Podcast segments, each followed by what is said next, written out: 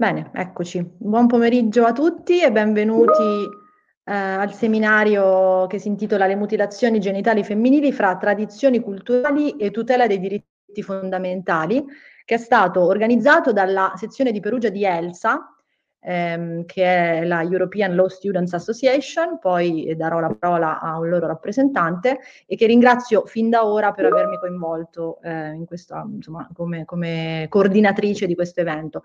Ci troviamo in questo momento nell'aula virtuale del corso di diritto pubblico dei paesi islamici, nella quale poi sono confluiti anche studenti di altri corsi, in particolare del corso di diritto penale tenuto dalla professoressa Sartarelli che è una delle nostre relatrici di oggi. Ehm, so che ci sono state moltissime adesioni da parte degli studenti di giurisprudenza, infatti siamo, siamo, molto numerosi qui nell'aula e dovrebbero poi essere collegati per seguire questo seminario anche degli studenti di corsi di, di medicina e infermieristica, eh, il che ci fa molto piacere mh, perché le occasioni di confronto interdisciplinare sono, sono sempre proficue.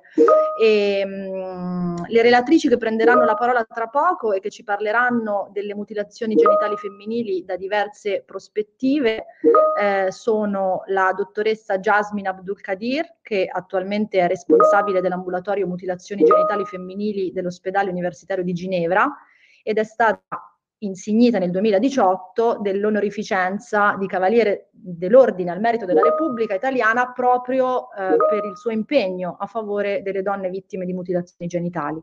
Quindi ci fa molto piacere insomma, che, che Jasmine sia con noi oggi. E poi ci sarà la professoressa Deborah Scholart, che è ricercatrice di diritto musulmano dei paesi islamici presso l'Università di Roma Tor Vergata e eh, la professoressa Stefania Sartarelli, che è ricercatrice di diritto penale presso il nostro Dipartimento di Giurisprudenza, quindi dell'Università di Perugia. Prima di iniziare il seminario eh, darei brevemente la parola eh, ad Alice Eraclei, che è rappresentante di Elsa Perugia.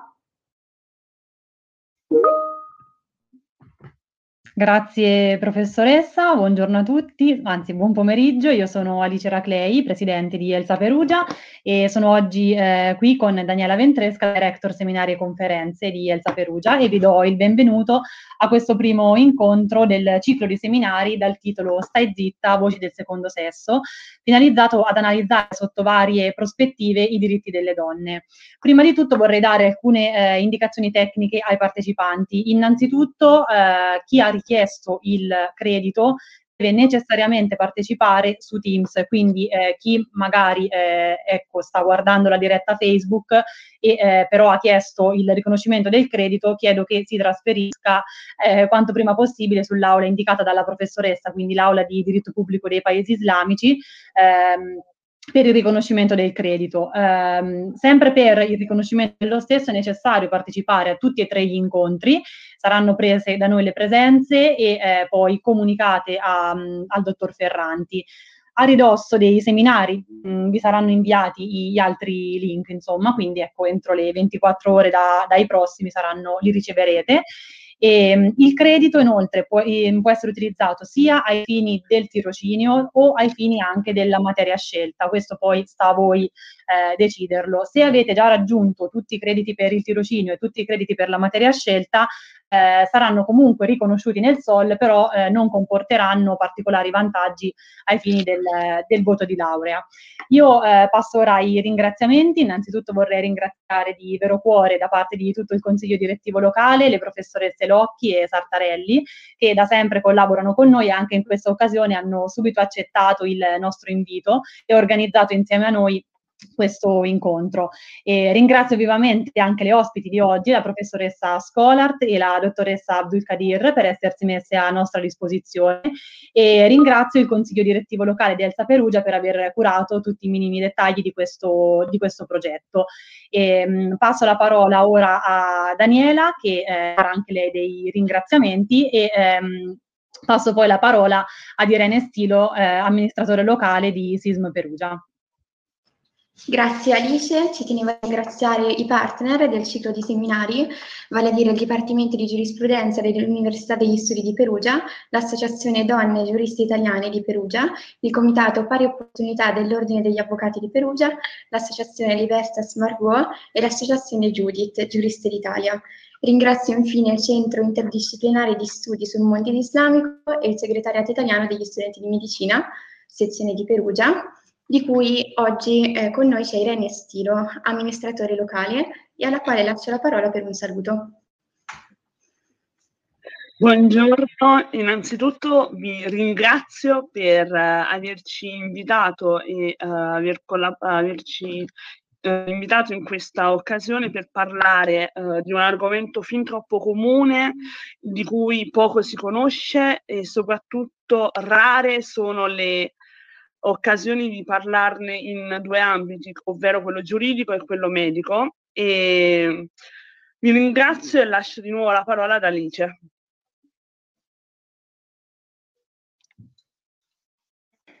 Grazie Irene, io non prendo altro tempo e lascio la parola alla professoressa Locchi. Buon ascolto.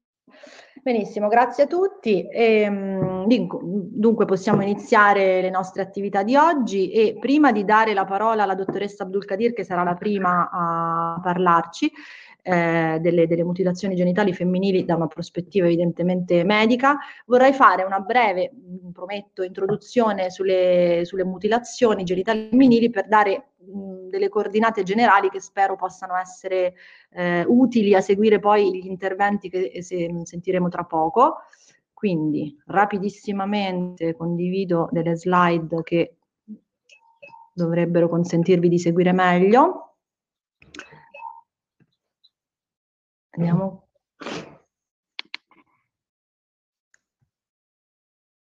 Ok, le vedete, spero.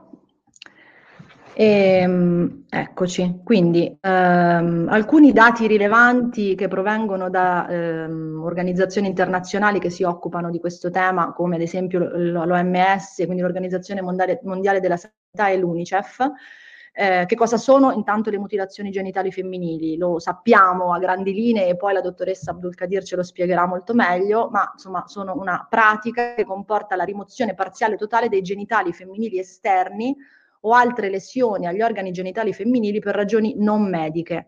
Eh, la pratica non produce benefici per la salute eh, di, diciamo, delle ragazze e delle donne eh, su, sulla, sulle quali viene appunto effettuata, al, al contrario provoca una serie di, di, danni gravi che poi ci verranno appunto illustrati.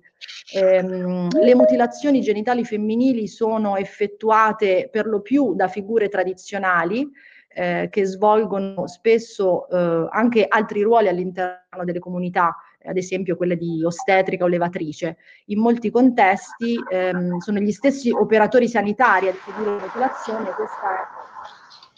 Chiederei tanto un ritorno, chiedo anche connesso di... Ok, chiudere il microfono, grazie.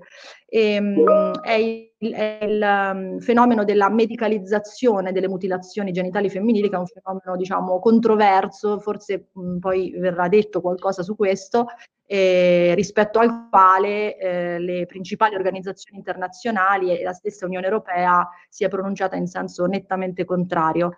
Eh, più di 200 milioni di ragazze e donne che, che sono attualmente in vita eh, sono state eh, tagliate, quindi interessate da questo tipo di pratica in circa 30 paesi nel mondo, che si concentrano soprattutto in Africa, in Medio Oriente e in Asia, ma chiaramente i paesi occidentali non sono estranei al fenomeno perché questa pratica viene poi realizzata anche in, all'interno delle comunità migranti provenienti appunto da questi paesi. Quindi è un fenomeno dalla portata globale e, e c'è poi questa stima eh, no, eh, che è abbastanza appunto che, che, riguarda l'Europa e che è impressionante, circa 600.000 donne e ragazze in Europa sarebbero costrette a convivere con le conseguenze legate a, alle mutilazioni e, e, sono in soli 13 paesi europei 180.000 eh, le ragazze esposte a un elevato rischio di essere sottoposte a mutilazioni genitali femminili. L'età, come vedete, è un'età molto precoce, quindi mh, tra i primi anni di vita e i 15 anni, l'età alla quale si viene sottoposti a queste, a queste pratiche. E chiaramente le mutilazioni genitali femminili, ora dirò molto brevemente qualcosa su questo, rappresentano una violazione dei diritti umani, è così che il diritto internazionale sovranazionale le qualifica. E, ehm, e, poi c'è anche questo dato che l'OMS sottolinea, un dato diciamo economico, cioè il costo re- relativo al trattamento delle complicanze sanitarie che appunto eh, si aggira intorno a 1,4 miliardi di dollari all'anno. E, eh, I motivi, i motivi eh, alla base di questa, di questa, pratica, chiaramente questo è un discorso enorme e io qui faccio soltanto veramente dei flash, eh, è una pratica motivata da fattori sociali e culturali, ve ne ho indicati ehm, alcuni dei, dei, più comuni, eh, e cioè una pressione sociale molto forte a realizzare questa pratica all'interno della propria comunità, ehm, l'idea che eh, attraverso le mutilazioni genitali femminili la ragazza ehm, diciamo, passi eh, all'età adulta, no? quindi ehm, all'età adulta e quindi anche all'età del matrimonio e possa accedere quindi al matrimonio. Eh, ci sono poi specifiche convinzioni su cosa sia accettabile nell'ambito della sessualità femminile, sempre in funzione di preparare il corpo femminile al matrimonio e quindi l'idea anche della ed è il motivo appunto indicato successivamente della concezione del corpo femminile come qualcosa da purificare eh, da elementi considerati poco femminili o addirittura maschili. E c'è poi, e questo è un aspetto controverso su cui credo poi sentiremo qualcosa da parte della professoressa Scholart, c'è la convinzione da parte di chi pratica le mutilazioni genitali femminili che si tratti di una pratica eh, obbligatoria eh, sul piano religioso. Vedremo se e in che misura questo è, è vero in effetti. Eh, qui insomma non vi spaventate dalla mh, pienezza delle slide, sono, vi, vi, ho voluto soltanto veramente dare eh, così visivamente l'idea eh, di, di, quanto il diritto, cioè di quanto si sia creato a livello internazionale e sovranazionale, le slide proseguono anche dopo, ehm, un consenso ormai generalizzato rispetto alla qualificazione delle mutilazioni genitali femminili come appunto, vi dicevo, una violazione dei diritti umani, una forma di tortura di estrema violenza e discriminazione contro le giovani donne. Eh, quindi vi ho, e non è nemmeno un elenco del tutto esaustivo, sicuramente mi sono persa qualcosa, ma insomma ci sono indicati i principali eh, documenti, trattati internazionali a livello globale, quindi a livello di Nazioni Unite o a livello regionale, quindi di singole regioni all'interno appunto de, eh, quindi l'Europa o l'Africa. E, ehm, come vedete ci sono questi due trattati che esplicitamente condannano le mutilazioni genitali femminili come violazione dei diritti umani. Uno dei due è la famosa, e se ne ha parlato molto negli ultimi giorni, Convenzione di Istanbul, ehm, stipulata nel 2011 nell'ambito del Consiglio d'Europa, e però sono tante no? anche le prese di posizione da parte degli organismi di controllo eh, come il Comitato dei diritti umani istituiti nell'ambito delle convenzioni ONU, eh, appunto dichiarazioni consensuali nell'ambito delle Nazioni Unite, altri trattati. Eh, nell'ambito della stessa Unione Europea sono tante le prese di posizione dei, delle varie istituzioni europee, Parlamento, Consiglio, Commissione. Ehm, quindi insomma eh, sicuramente dal punto di vista del diritto internazionale sovranazionale la posizione è molto netta nel senso della condanna e del contrasto di questo, di questo fenomeno.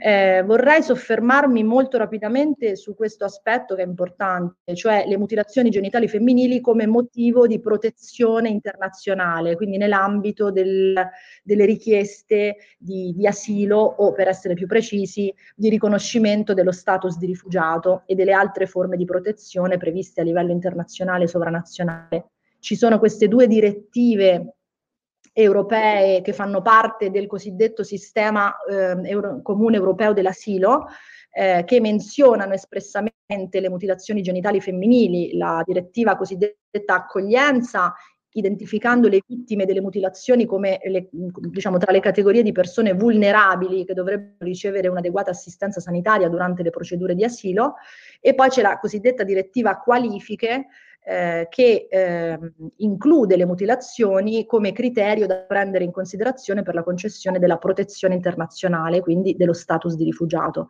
E in effetti in questa direzione è andata la giurisprudenza in Italia, sia eh, di merito che di legittimità.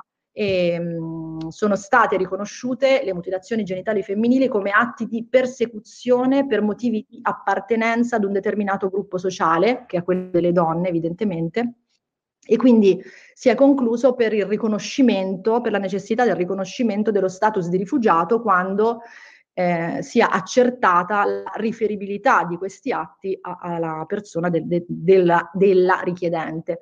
E vi ho anche voluto indicare questo passaggio brevissimo di una recente sentenza eh, della prima sezione della, della Cassazione, e, mh, mm, lo, lo, leggiamo insieme, molto breve, l'esercizio del potere dovere di cooperazione istruttoria eh, che è eh, una, eh, diciamo, quindi la, la, ricerca delle prove poste alla base della domanda di protezione internazionale che deve essere fatta sia dalla commissione territoriale competente a riconoscere la protezione, sia dal giudice in caso di ricorso contro il provvedimento eh, di diniego della, della, commissione territoriale, che quindi ha negato lo status di rifugiato, questo potere dovere di cooperazione istruttoria non può limitarsi alla verifica dell'obbligatorietà del ricorso a tale pratica a livello legale o religioso, ma deve estendersi fino all'acquisizione di informazioni accurate e aggiornate sul costume sociale cogente nel paese, acquisendole dagli organismi internazionali che si occupano del monitoraggio della pratica dell'infibulazione,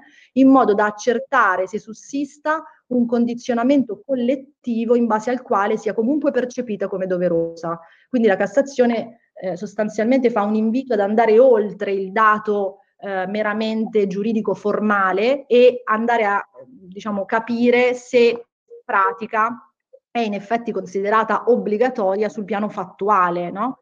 eh, alla luce di un condizionamento sociale, appunto, una forte pressione sociale. Ehm, alcune brevi considerazioni anche di carattere comparatistico, perché poi durante il seminario ci concentreremo sul caso italiano con, con la professoressa Sartarelli e sono 51 i paesi nel mondo ad aver vietato le mutilazioni genitali femminili considerandole un reato e questo è avvenuto con due modalità principali, o attraverso una legge ad hoc, quindi eh, specificamente dedicata al fenomeno, a reprimere questo fenomeno, oppure sulla base di una disposizione di carattere penale eh, presente in provvedimenti, diciamo, eh, non dedicati esclusivamente alle mutilazioni, come ad esempio il codice penale o altre leggi eh, che prevedono comunque appunto delle, delle fattispecie incriminatrici dei reati. E molti di questi paesi, ad aver qui, paesi che hanno quindi criminalizzato questa pratica, sono in Africa. Il 55% del totale delle leggi a livello mondiale proviene da 28 paesi africani che si sono occupati di questo fenomeno. E poi ci sono eh, leggi chiaramente anche nei paesi occidentali, eh, quindi eh, nei quali ovviamente il fenomeno eh, eh è presente eh, nell'ambito delle comunità migranti. in 16 paesi europei, negli Stati Uniti, in Canada, in Australia e in Nuova Zelanda sono state adottate leggi o disposizioni legislative ad hoc, quindi dedicate al fenomeno delle mutilazioni genitali femminili. Eh, in Medio Oriente sono soltanto questi due paesi ad avere eh, delle disposizioni specifiche che vietano mutilazioni genitali femminili. Eh, L'Egitto è ricompreso nei paesi africani eh, in questa ricostruzione e negli altri paesi asiatici e in America Latina non ci sono invece provvedimenti specifici in materia. Eh, L'ultimissimo riferimento è sui paesi europei, chiaramente che ci, eh, ci interessa più da vicino. Sono, abbiamo detto 16 no? paesi europei che hanno delle previsioni legislative ad hoc dedicate a questo fenomeno, ve li ho elencati. Eh, L'Italia, come vedete, eh, è tra questi, con una legge appunto di cui ci parlerà uh, Stefania.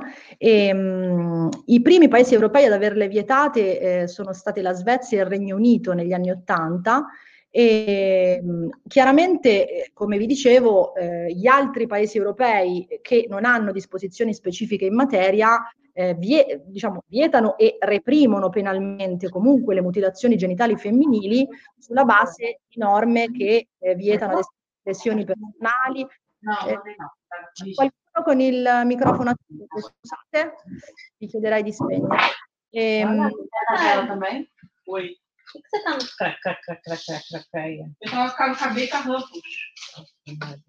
Ok, se così ho disattivato l'audio, sì, di tutti. Poi mi ricorderò di riattivarlo. Ehm, scusatemi, quindi ehm, vi stavo dicendo che nei paesi europei in cui eh, non ci sono disposizioni specifiche dedicate al tema, eh, le mutilazioni genitali sono comunque perseguite attraverso delle norme mh, penali che eh, condannano ad esempio le lesioni personali o le mutilazioni o l'asportazione di organi o tessuti corporei. Un esempio importante eh, di questo è la Francia, che è un paese nel quale non esiste una legge eh, dedicata nello specifico alle mutilazioni genitali femminili, eh, ma questa pratica è direi eh, perseguita con successo attraverso il ricorso a, ad altre norme penali. E, tra l'altro c'è stata recentemente un'intensificazione in Francia della repressione penale eh, di, questo, di, questo, fenomeno, anche soprattutto diciamo, a partire dagli anni eh, 80, ehm, grazie anche al, al, consolidamento di quel consenso internazionale di cui vi parlavo e anche grazie all'attivismo di molte associazioni che lavorano in questo campo. Um, un ultimo riferimento che vorrei fare è al, prin- al principio dell'extraterritorialità, che è un principio molto importante ehm, nel contrasto alle mutilazioni genitali femminili, perché quello che, che può succedere è che eh, bambine e ragazze che vivono in Europa ehm, so, siano sottoposte a mutilazioni genitali femminili nel momento in cui tornano nel proprio paese di origine con la propria famiglia, anche per un breve periodo, no? per una visita ai parenti, per le vacanze. E quindi eh, grazie al principio di extraterritorialità, che non riguarda soltanto questo tema, ma è diciamo, riconosciuto dalla maggior parte dei paesi europei eh, nell'ambito del proprio diritto penale, ehm, anche se spesso poi è richiamato dalle leggi appunto che contrastano le mutilazioni genitali femminili, ehm, è, con, è, possibile perseguire questi comportamenti eh, che eh, sono avvenuti, che sono stati mm, messi in atto al di fuori dei propri confini nazionali. Chiaramente poi la legge eh, si premura di specificare quali sono le condizioni alle quali si attiva questo principio di extraterritorialità. Generalmente queste condizioni fanno riferimento al fatto che l'autore del reato o la vittima a volte entrambi eh, debbano essere cittadini o almeno residenti dello Stato dell'Unione Europea affinché appunto si radichi questa competenza per seguire un comportamento che in realtà è avvenuto al di fuori del, del confine nazionale. E, mh, mm, la, la, dottoressa Abdul Kadir eh, citava, eh, ci, ci, segnalava appunto eh, qualche giorno fa questo caso eh, recente no, del 2018 che è avvenuto a Neuchâtel in Svizzera, eh, dove appunto una madre cittadina somala ehm, di due bambine che vivono a, che, a Neuchâtel è stata condannata a otto mesi di carcere, quindi nel 2018, per aver sottoposto eh, in un periodo precedente, sì, tra il 2013 e il 2015, eh, le, le proprie figlie, che all'epoca erano delle bambine di sei anni e mezzo e sette, eh, a mutilazione genitale femminile in Somalia e in Etiopia. Quindi diciamo per un comportamento avvenuto appunto anni prima in Africa state, la madre è stata condannata in Svizzera anni dopo. Ora mi fermo qui, le cose sono ovviamente tantissime, eh, ma sono sicura che non solo verranno affrontate nel corso delle eh, presentazioni, ma poi ci sarà modo anche in sede di dibattito di, di far emergere i tanti profili interessanti che questo tema solleva. E, ehm, quindi interrompo la mia presentazione.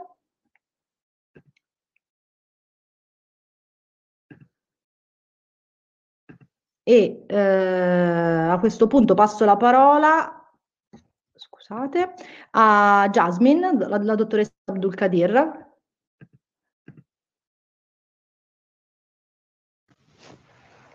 Salve, Salve, grazie dell'invito. Quindi io adesso parlerò degli aspetti clinici delle mutilazioni genitali femminili. Uh, come è stato detto, la definizione dell'Organizzazione Mondiale della Sanità definisce le mutilazioni genitali femminili come tutte le pratiche che eh, portano all'ablazione, rimozione parziale o totale degli organi genitali femminili a scopo non terapeutico. E su questa definizione c'è sempre più dibattito, soprattutto in ambito medico e bioetico, eh, dove adesso si tende ad insistere sull'accettazione uh, di una definizione che parla più in modo più largo di tutte le modificazioni genitali maschili, femminili o intersex eh, su degli organi di di minore. Eh, questo è un argomento molto ampio, eh, in più è un, abbastanza caldo, eh, non è l'argomento del giorno. Io durante la presentazione parlerò di mutilazioni genitali femminili secondo la, la, la, la definizione tradizionale. Nel 2010 all'ospedale universitario di Ginevra abbiamo messo in atto questo ambulatorio eh, che eh, riceve all'incirca 25 pazienti ogni mese di eh, diversi paesi, soprattutto paesi africani eh, ormai residenti a Ginevra o in Francia, eh, visto che Ginevra è proprio al confine con, con la Francia, e le m, principali origini rappresentate sono quelle del Corno d'Africa, quindi l'Eritrea, la Somalia e il Sudan. Um, come vedete abbiamo una larghissima popolazione eritrea migrante eh, nel cantone di Ginevra e quindi il 40% delle nostre pazienti sono cristiane, soprattutto copte, il 60% delle nostre pazienti sono soprattutto pazienti della Somalia, eh, sono invece musulmani. Essendo un ambulatorio specialistico riceviamo soprattutto uo- donne sì. Eh, tu stai scorrendo le slide? Sì, sì. Perché io non le vedo, non so. Ah, ah ok, adesso sì, adesso ah, sì. Ok, forse era un po' in ritardo. Sì, scusami, okay. grazie. E, uh, quindi, um, quindi, stavo dicendo che um, che cosa facciamo in questo ambulatorio? Mhmm, tutto inizia dall'accoglienza, perché già decidere di prendere appuntamento, venire a parlare di questo argomento e riflettere su delle eventuali cure già rappresenta un passo importante delle pazienti. Um, quindi accogliamo le donne, eventualmente i loro partner, le loro figlie, eh, offriamo trattamento, lavoriamo sulla prevenzione e l'informazione sulla legge svizzera. Eh, in Svizzera la legge, l'articolo specifico, l'articolo 124 è entrato in vigore molto più tardi che in Italia, solamente nel 2012. Eh, ci occupiamo di ricerca, sensibilizzazione, formazione, divulgazione e eh, anche se l'ambulatorio è tenuto da ginecologi formati in medicina sessuale, esistono molti altri um, professionisti che ci aiutano dalle ostetriche ai pediatri, agli infettivologi, all'unità di presa in carico della violenza, eh, molto importanti gli, le interpreti formate e certificate mh, mm, e il consultorio che è proprio di fronte all'ospedale. E poi sempre di più siamo sollecitati per delle perizie, non tanto perizie medico-legali in caso di processo, eh, perché eh, queste sono molto rare, in dieci anni eh, ne abbiamo fatte solamente due, eh, ma ehm, specialmente richieste di certificati eh, che attestano la presenza e il tipo di mutilazione eh, in caso di procedura d'asilo. Quindi eh, in, nella mia presentazione, essendo una presentazione clinica e medica, ci sono delle immagini di genitali eh, per capire che cosa sono queste mutilazioni e le eventuali conseguenze. Quindi nei primi sette anni di attività vedete che abbiamo avuto soprattutto donne e bambine con eh, tipo 2 e tipo 3 perché appunto siamo un ambulatorio specialistico, quindi vediamo i tipi che pongono più conseguenze eh, mediche eh, o chirurgiche, eh, e poi perché abbiamo soprattutto pazienti del Corno d'Africa ed è là che questi due tipi sono più frequenti. Allora, abbiamo già visto che questa è una pratica ehm, che riguarda moltissimi paesi, sono circa 31 paesi. Nell'ultimo report stata, sono state aggiunte addirittura le Maldive per alcuni gruppi etnici che, che, che praticherebbero la pratica. Um, si tratta di stime uh, e quando vedete nel, nella diapositiva che alcuni paesi sono in rosso, altri in giallo, altri in arancione, è la prevalenza nell'intero paese, però quando lavorate in contatto con pazienti, per esempio, che vengono dalla Nigeria o dall'Etiopia, eh, potreste incontrare donne che vengono da gruppi etnici che non praticano la mutilazione genitale e invece eh, donne che vengono da altri gruppi etnici in cui la prevalenza è molto elevata. Paesi invece come la Somalia, vedete in rosso l'Egitto, il Mali, la Guinea, sono paesi ad alta prevalenza. Già, uh, nuovo se ti interrompo, non vediamo la slide, almeno io non vedo la slide, eccola. Eh, ah, quindi la devo tenere chiusa, ok. Eh, esatto. uh, non, non faccio schermo intero, grazie, scusate. Um, Grazie, scusami. in più è un fenomeno, mh, mm, questo del, de, delle mutilazioni genitali è un fenomeno dinamico. Intanto eh, spesso quando si sentono parlare i media dell'argomento, eh, a volte si fa confusione tra quello che sono le mutilazioni genitali femminili e l'infibulazione, che è il tipo più severo. Um, l'infibulazione rappresenta il 15% delle mutilazioni genitali eh, che riguardano queste 200 milioni di donne che sono stimate da, dai rapporti delle organizzazioni.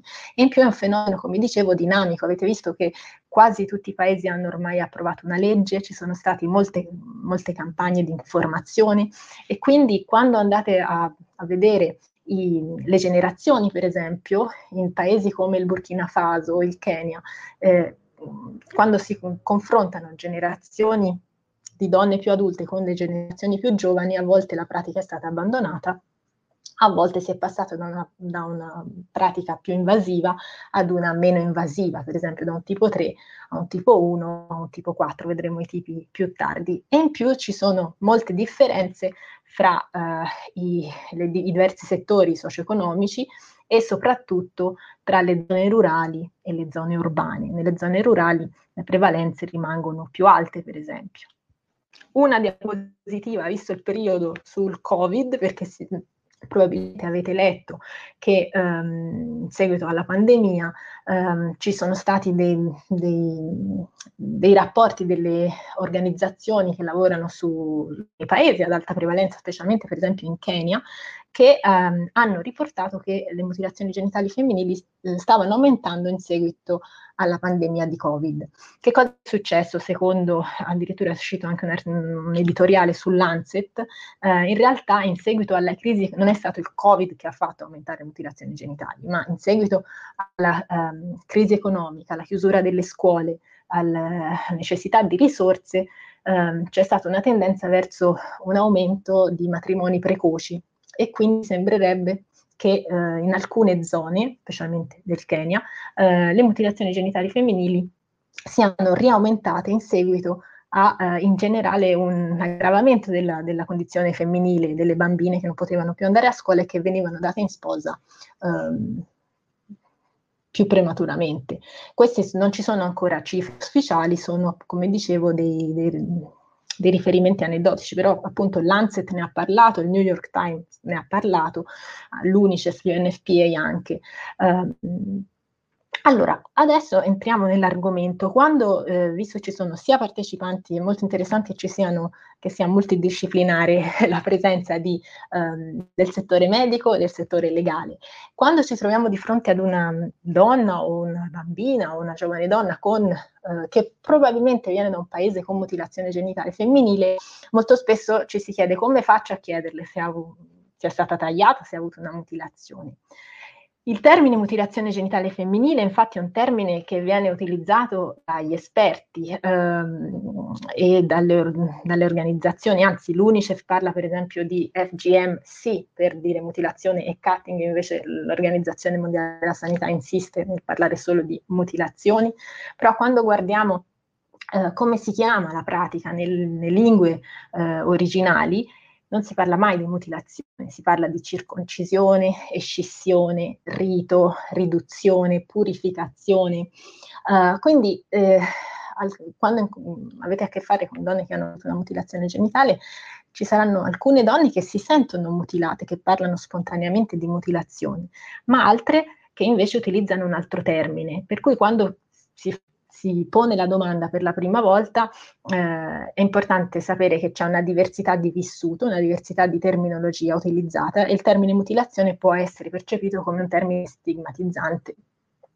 E inoltre eh, potrete incontrare donne che non sanno se sono state mutilate o meno, specialmente quando la pratica è stata fatta um, ad una, una, giovane età. Per esempio, come dicevo, nel nostro ambulatorio abbiamo una grossa popolazione del, dell'Eritrea eh, e eh, molti gruppi etnici in cui la pratica viene fatta a circa 40 giorni di vita e quindi molte donne non sanno o non si ricordano se hanno avuto una mutilazione o meno, oppure lo sanno perché le è stato detto, oppure dicono sì. Eh, normale, tutti ce l'avevano, quindi probabilmente anche io eh, l'ho avuta. Per cui la prima domanda dovrebbe essere sa o si ricorda, le hanno detto se quando, stata, quando era piccola è stata tagliata a livello dei genitali, è stata scissa, è stata circoncisa. E se lavorate con un interprete, l'interprete eh, utilizzerà il termine adeguato. Perché è importante chiedere? Perché eh, la mutilazione genitale è, intanto è un codice diagnostico del, dell'ICD, del, della classificazione internazionale delle malattie, e eh, chiedere eh, fa sì che poi si possa procedere all'esame eh, e vedere anche quelle mutilazioni che sono difficili da riconoscere. Eh, quindi se non si è posta la domanda, a volte possiamo non vedere una mutilazione. Uh, in più, uh, molto spesso durante i nostri corsi pre e post grado non siamo formati su questo argomento, questo è uno studio che avevamo fatto uh, all'inizio, nel 2014, dopo due anni di, di, attività abbiamo analizzato le cartelle cliniche e abbiamo visto che in più di un terzo dei casi di pazienti che poi erano venute nel nostro ambulatorio, quindi 60% con mutilazione tipo 3, ben visibile, un terzo, eh, più di un terzo, eh, nel, in più di un terzo delle cartelle cliniche i medici, non importa di che grado di formazione, eh, e le ostetriche avevano documentato dei genitali integri e un altro terzo aveva documentato un tipo eh, che non era corretto. Allora questo può avere delle conseguenze non solo epidemiologiche, eh, i, le cartelle sono di documenti, quindi eh, è una documentazione mh, errata, eh, ma inoltre ci possono anche essere conseguenze cliniche sulla presa in carico della paziente e conseguenze per esempio medico-legali. Questi sono tre esempi del perché è importante conoscere l'argomento. In Inghilterra, per esempio, dove la reinfibulazione, cioè la chiusura degli organi precedentemente aperti, per esempio durante un parto, eh, è illegale, non solo eh, non medicalmente raccomandata, un ginecologo è stato processato per aver richiuso una paziente. Non è stato poi condannato, ma comunque ha avuto un processo. In Spagna, eh, un medico ha attestato presenza di mutilazione su due bambine eh, originarie della Guinea dopo un viaggio eh, all'estero e le bambine sono state separate per dieci giorni dai genitori, fino a che il medico esperto ha potuto esaminare di nuovo le due bambine per dire che non c'era mutilazione genitale. E questo infine è un esempio di domanda di un, l'associazione ELISA, è un'associazione che accompagna i richiedenti asilo nelle procedure mh, eh, legali e questo è un esempio di, di, domanda, per esempio, in cui ci viene chiesto di eh, stabilire un certificato eh, per eh, la segreteria delle migrazioni a Berna, in cui si documenta la presenza e il tipo di mutilazione genitale. Quindi gli aspetti e legami fra medicina e legge vedete che, che esistono. Um, quindi una volta che si è eh, posta la domanda, um, dobbiamo riconoscere le mutilazioni quindi adesso uh, um, questo è un piccolo Atlante che abbiamo pubblicato tempo fa proprio a scopo didattico. Allora, visto prima di guardare i quattro tipi di mutilazione genitale secondo la classificazione dell'Organizzazione Mondiale della Sanità, un breve cenno sugli organi genitali esterni. Allora, um, Sapete tutti che ci sono delle labbra esterne o grandi labbra, delle labbra interne, piccole labbra, che continuano in un prepuzio o cappuccio del clitoride. La parte visibile del clitoride è il glande. Clitoride che è un organo embriologicamente omologo al pene, quindi è un organo che eh, misura all'incirca 12 cm, composto da un glande, un corpo, due crura e poi questi sono i bulbi del vestibolo che circondano appunto il vestibolo. Um, questo è l'orifizio urinario e l'orifizio vaginale. Beh, allora, quindi um, adesso vediamo i quattro tipi di mutilazione genitale. Il tipo 1 è quando c'è un'ablazione uh, parziale o totale del prepuzio, quindi tipo 1A o del prepuzio più il glande o parte del corpo del clitoride, quindi la parte esterna del clitoride tipo 1B.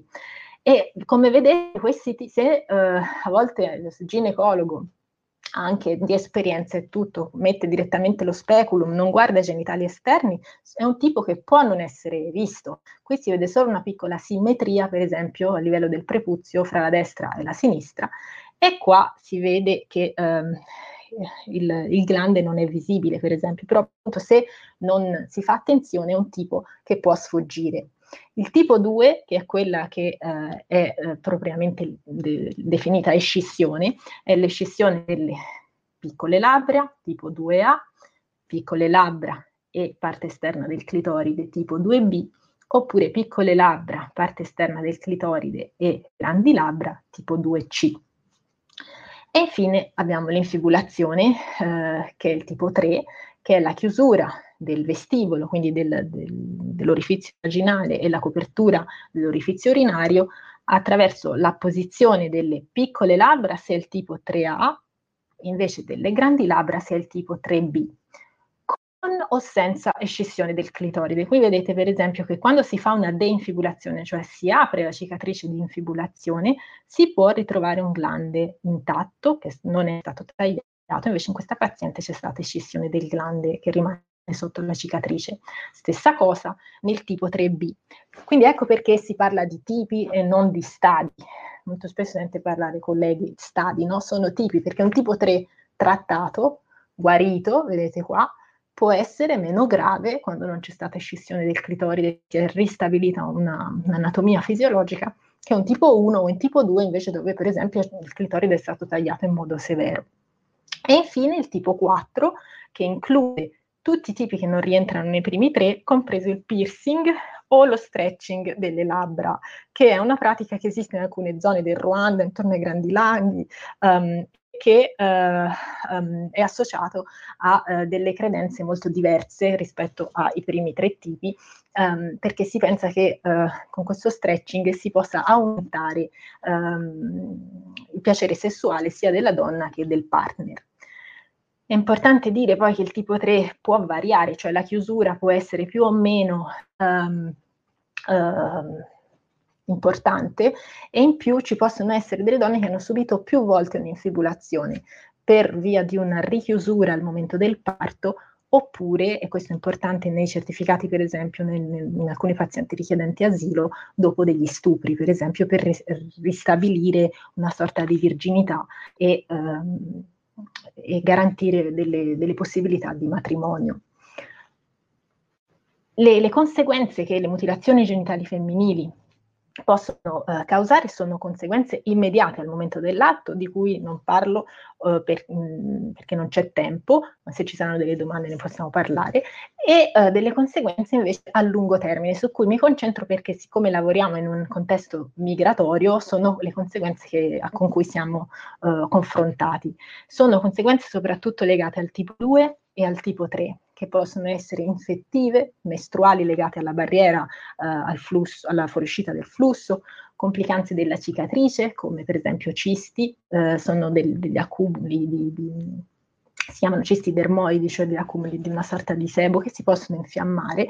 Ehm, neurinomi, cioè eh, quando le fibre nervose sono, sono, sezionate possono poi proliferare in modo eh, disordinato e causare dei dolori cronici delle briglie che possono anche essere dolorose, mh, conseguenze ostetriche, quindi più complicanze al momento del parto in termini di perdite di sangue, lacerazioni eh, e poi naturalmente le conseguenze psicosessuali e urinarie in caso di infibulazione. È importante sottolineare che eh, avete visto che c'è una diversità di di tipi e di conseguenze, ma c'è anche una diversità, term- l'ha detto la professoressa Locchi, di, dell'età a cui, a cui questa mutilazione viene praticata, i ricordi saranno diversi, non, non, nei documentari si vede sempre la mutilazione in un contesto rurale con gli strumenti eh, sporchi, eh, in realtà la pratica è anche medicalizzata. In paesi come il Sudan, il Kenya, l'Egitto, mm, si arriva a più di, del 30% di medicalizzazione, cioè pratica effettuata da personale sanitario, eh, a volte con anestesia, antibiotici, materiale sterile. Quindi l'età, i vissuti, le esperienze, i ricordi eh, variano notevolmente, eh, come varia anche poi eh, come la donna o la ragazza o la bambina si sente.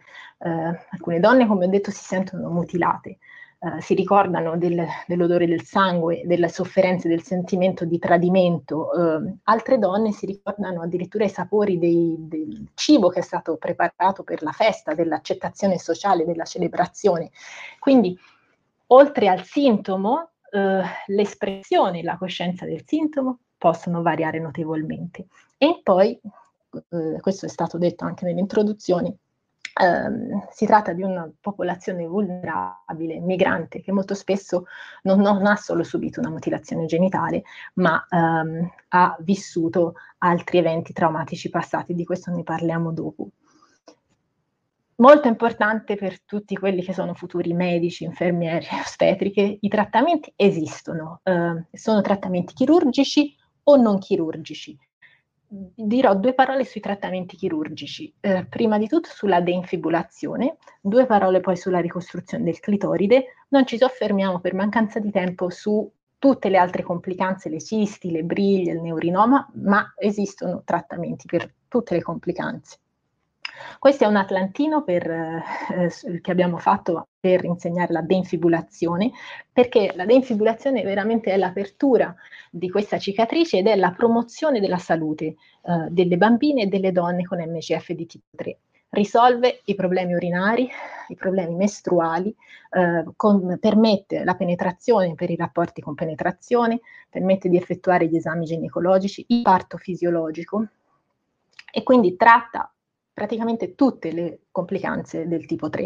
Eh, si tratta comunque di una chirurgia che è semplice, può essere fatta in ogni momento della vita della donna, quindi durante la gravidanza, al di fuori della gravidanza, al momento del parto, eh, prima un, dell'inizio dei rapporti o perché si deve effettuare una procedura diagnostica o terapeutica.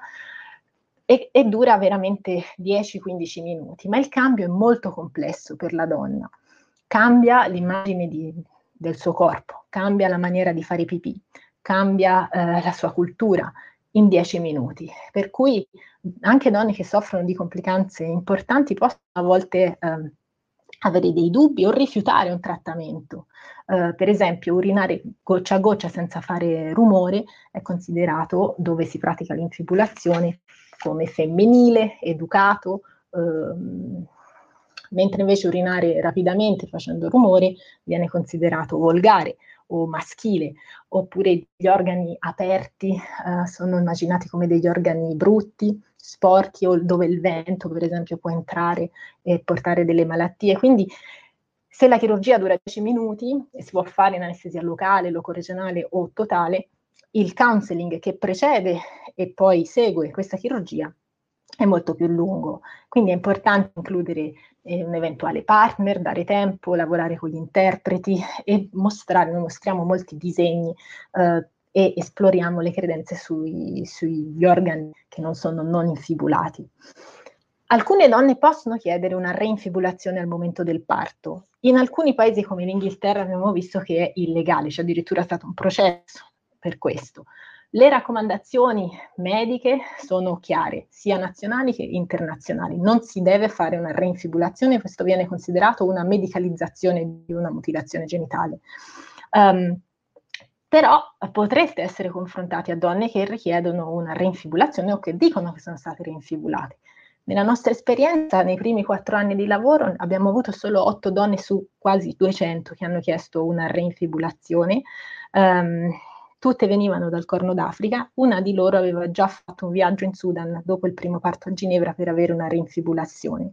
E i motivi per richiedere una reinfibulazione sono vari, semplicemente per ritornare alla normalità, ehm, perché a volte ci sono delle credenze, come dicevo, sugli organi aperti, Uh, oppure su quello che il partner desidera. Quindi che cosa si deve fare quando una donna chiede di essere richiusa?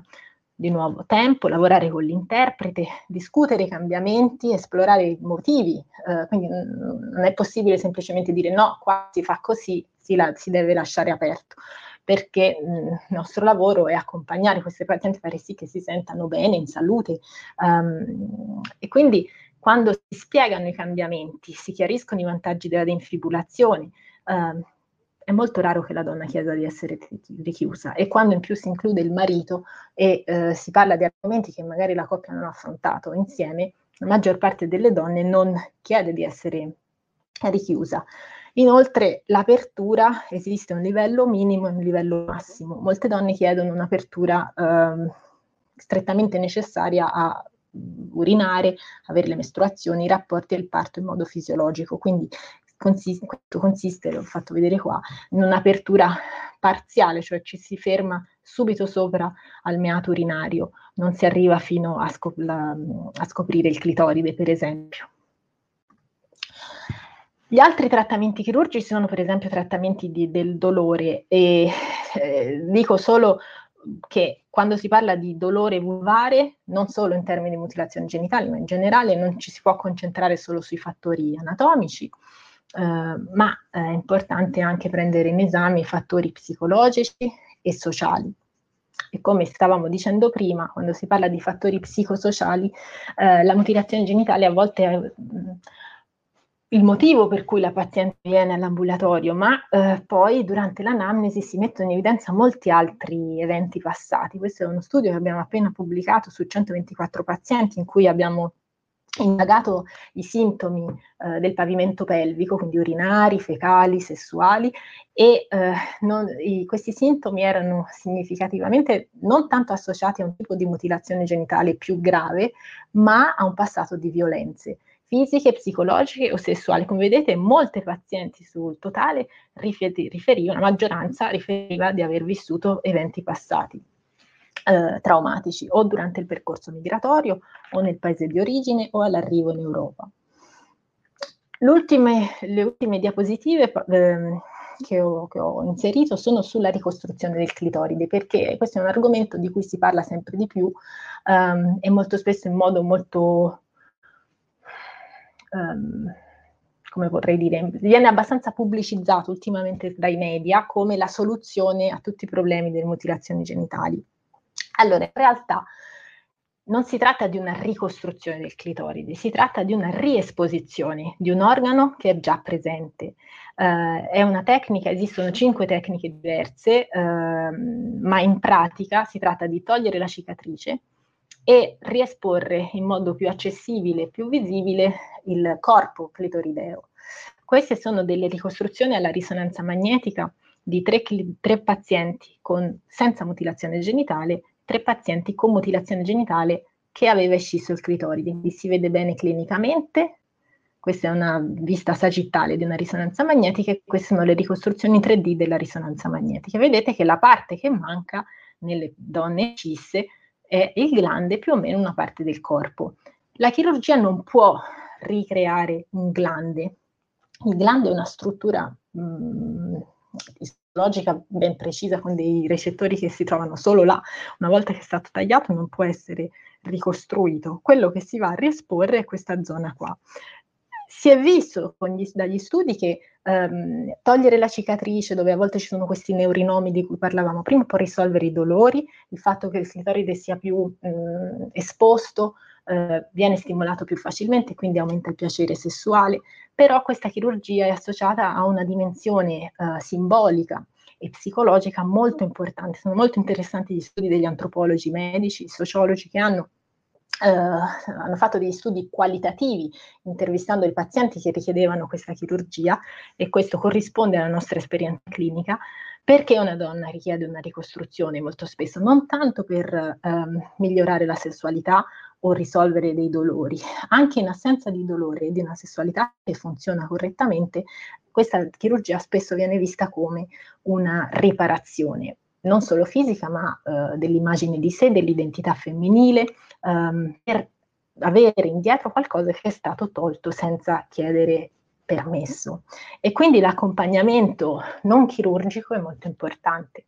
Questo è uno studio di alcuni colleghi francesi che eh, mostra quello che anche noi vediamo nel nostro ambulatorio, che quando si offre un'informazione prima della chirurgia, una presa in carico psicologica, psicosessuale, si, ci si occupa di altri traumi passati anche nella loro popolazione molto frequenti, e alla fine si fa la chirurgia in una minoranza delle pazienti. Uh, molte donne quando chiedono una ricostruzione del clitoride pensano che il clitoride sia stato rimosso, per esempio, che non ci sia più, non lo hanno mai toccato. Eh, quindi immaginate cosa vuol dire a 30, 40 o 50 anni scoprire che in realtà il clitoride è ancora presente e che tutte queste strutture possono ancora rispondere agli stimoli. Quindi questo vabbè lo sappiamo tutti, la salute psicosessuale non è solo il risultato di fattori anatomici, ma di tantissimi altri fattori cognitivi, relazionali, socioculturali. Uh, quindi mh, quando una paziente richiede una ricostruzione, prima di procedere alla chirurgia aspettiamo almeno tre mesi eh, in cui appunto abbiamo anche dei modellini che abbiamo fatto per spiegare l'anatomia, spiegare la chirurgia, in maniera tale che la paziente possa prendere una decisione in modo informato, ehm, informato su sua anatomia, sulla sua fisiologia e ehm, esploriamo moltissimi miti e false credenze dietro al, al, clitoride. Per esempio, in molti gruppi etnici la mutilazione viene fatta, come è stato detto anche all'inizio, eh, perché si pensa che per il clitoride mh, intatto possa rendere una donna incontrollabile, ipersessuale, eh, oppure per esempio che sia un organo che può crescere e diventare come un micropene. Quindi ehm, anche le aspettative eh, che alcune donne hanno questa, dopo questa chirurgia sono delle aspettative che non corrispondono in termini anatomici ad un clitoride di una taglia fisiologica, viene spesso immaginato come un micropene per esempio. Quindi anche qua la chirurgia dura 45 minuti, ma l'accompagnamento è molto più, più complesso. E concludo dicendo che a parte l'accoglienza, l'informazione, che veramente insisto, l'informazione è molto importante, eh, l'accoglienza, l'informazione, la cura delle complicanze, il ruolo di noi sanitari è anche di prevenire e proteggere quando c'è bisogno. Prevenzione che passa attraverso eh,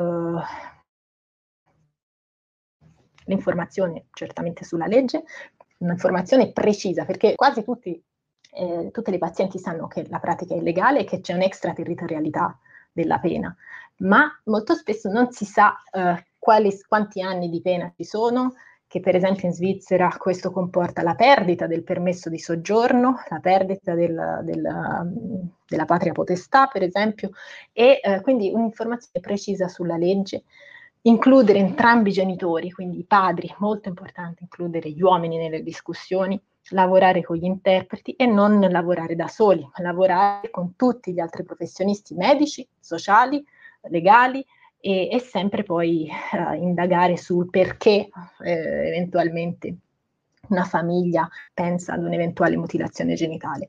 E un'ultima cosa sul tipo 4, tipo 4 nel tipo 4 c'è anche il pricking, cioè la puntura eh, del prepuzio o del, del glande del clitoride alcune famiglie possono pensare che, essendo una pratica meno invasiva dal punto di vista anatomico, eh, è una pratica legale, è importante spiegare che invece rimane illegale. E con questo ho finito.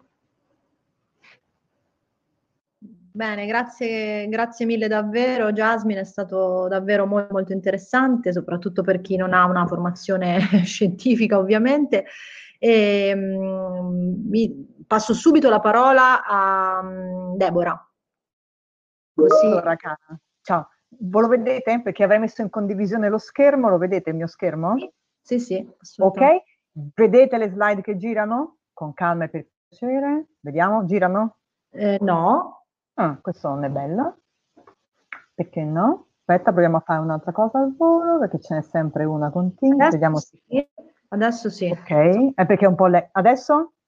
Adesso sei tornata su, sì. Ok, perfetto. Allora, eh, grazie, grazie a Jasmine per questa bellissima, ricchissima presentazione che mi offre diciamo, il lancio eh, per spiegarvi perché nel mio intervento parlerò soltanto del, del, contesto dei paesi islamici. Jasmine prima ricordava che ci sono donne, ha avuto nel suo ambulatorio anche donne di religione cristiana, sappiamo da studi antropologici, eh, oramai la, la, la, pubblicistica è ricchissima su questo tema, che le mutilazioni genitali femminili sono ampiamente diffuse in tutte le, eh, le culture, eh, soprattutto tra i grandi monoteismi, tra gli ebrei, cristiani e musulmani. In questa sede ci concentriamo sull'Islam, innanzitutto perché conosco il diritto musulmano e quindi resto nel mio ambito di competenza, e poi perché il primo caso famoso di mutilazione genitali femminili avvenuto nel nostro paese ehm, nel 1999 riguardava per l'appunto una famiglia, una, una coppia mista, lui è egiziano, lei è italiana, con due figli, un maschio e una femmina.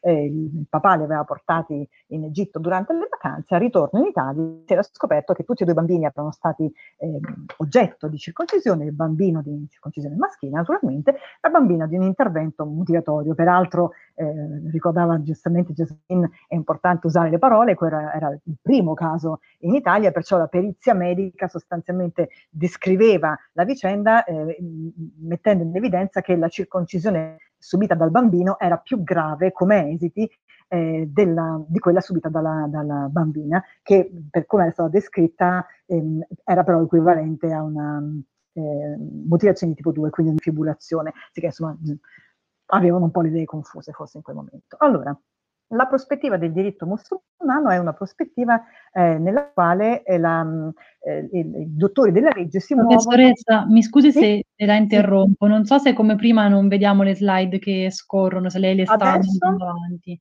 Vediamo solo la locandina. Adesso ah, okay, è arrivata la slide. Sì, perché l'ho mandata avanti adesso, quindi forse c'è okay. un po' di ritorno. Voi avvisatemi comunque poi se non le Vabbè. vedete. Eh, nel diritto musulmano ehm, qui dovrò dare per scontato che sappiate delle cose, ma insomma i giuristi da sempre si muovono organizzando il loro ragionamento in termini di qualificazione delle azioni umane. Eh, certamente l'avrete sentito dire, nel, nel, mondo del diritto islamico ogni comportamento ha un giudizio di valore, obbligatorio, vietato, consigliato, sconsigliato, libero, il compito del giurista è sulla base delle fonti dare appunto un giudizio di valore a qualsiasi condotta quali sono le fonti alle quali i giuristi oramai da 14 secoli fanno riferimento. Innanzitutto il Corano, che è la rivelazione della volontà divina data in arabo da Dio agli uomini per il tramite del profeta Muhammad, oramai appunto 14 secoli fa, e poi in secondo luogo eh, la sunna, che è un termine arabo che significa tradu- tradizioni, ehm, e che identifica l'insieme dei comportamenti, eh, delle parole eh, del profeta Muhammad durante la sua vita eh, di profeta, quindi le cose che il profeta, de- che Muhammad ha detto e ha fatto nei circa vent'anni della sua missione eh, profetica sulla terra. Il, il, primo elemento, il primo fondamentale eh, elemento da, da, mettere a fuoco quando si parla di eh, eh, motivazioni genitali femminili nel contesto islamico è che queste due fonti, che sono le fonti principali del diritto musulmano, non parlano di nessun tipo di circoncisione. Il Corano non parla neanche della circoncisione maschile, che nell'Islam entra, diciamo, come, eh, come, calco per imitazione del modello ebraico con il quale eh, la, la, religione islamica ha eh, non poche affinità.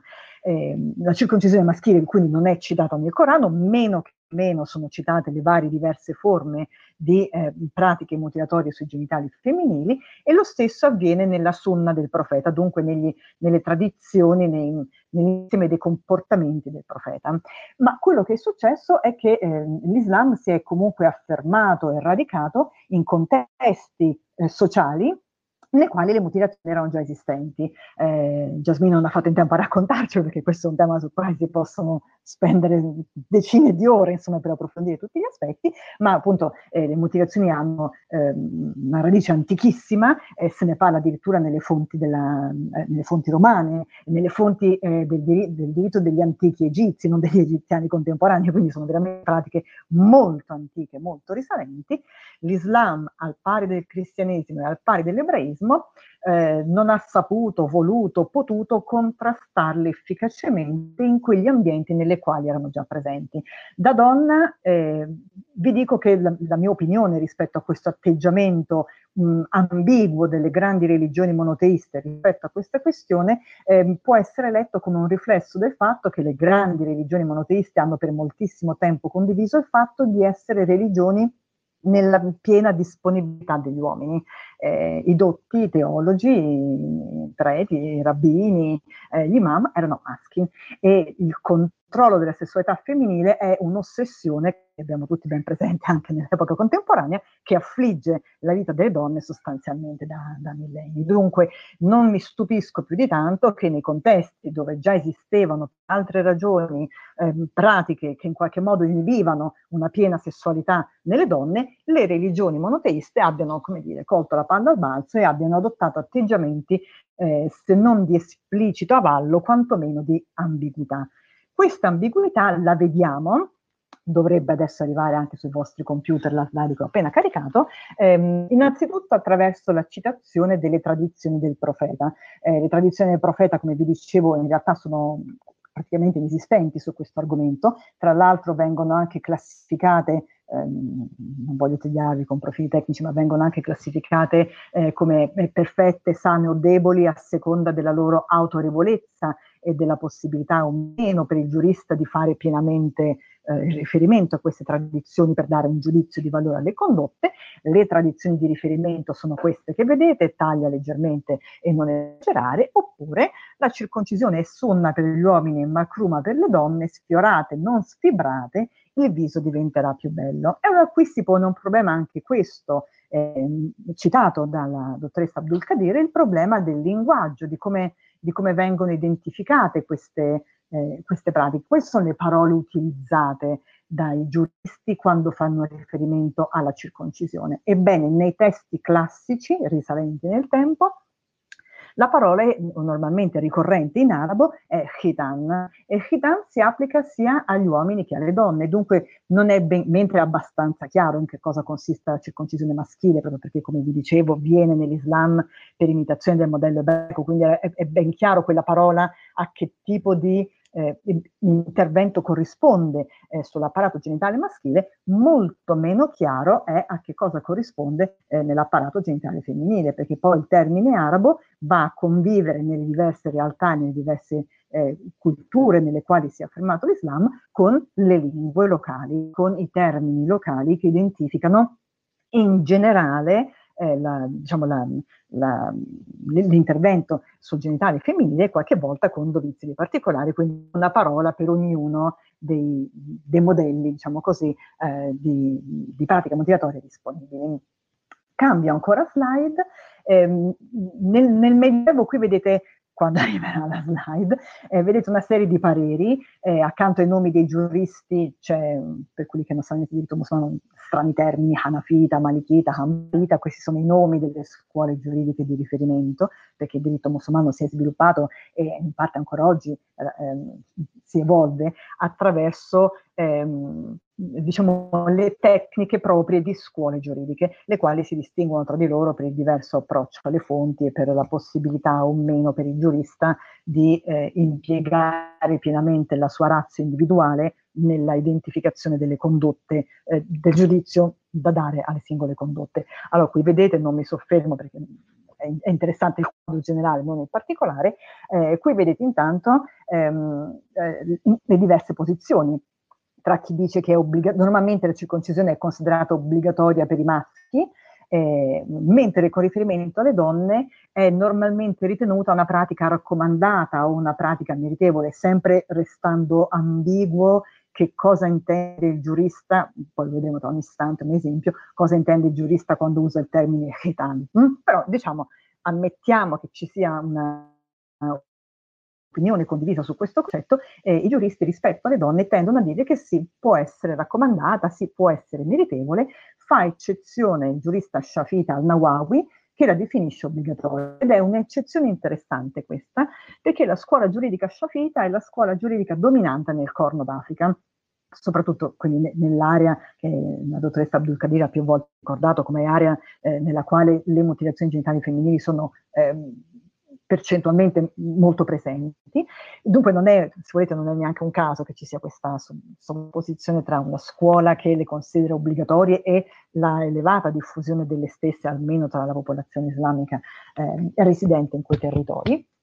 E, ehm, però il punto è eh, di nuovo capire a che cosa si sta facendo riferimento e soprattutto capire eh, se questo tipo di giudizio sia un giudizio eh, che vale per l'eternità oppure no. Il tema è interessante perché, ricordava prima la, la professore Salocchi, ci sono, negli ultimi anni sono entrate in vigore moltissime leggi repressive o di criminalizzazione eh, delle mutilazioni genitali femminili e nello stesso mondo islamico dal 1990 99, l'anno del primo caso mh, che ha attirato l'attenzione della stampa italiana a oggi, ehm, sono cambiate moltissime cose ed è proprio mh, è cambiato eh, non soltanto l'atteggiamento del legislatore, ma in parte anche l'atteggiamento della, della società, anche se come ancora una volta Jasmine prima ricordava, un conto è sapere che esiste una sanzione penale in capo a un certo comportamento, un conto è interiorizzare il fatto che quel comportamento non deve più essere posto in essere. Questo non, quindi è una strada un, un, pochino più lunga e complessa, d'altra parte vediamo fenomeni eh, analoghi anche nel, nel, nostro ordinamento rispetto ad altri tipi di, di condotte.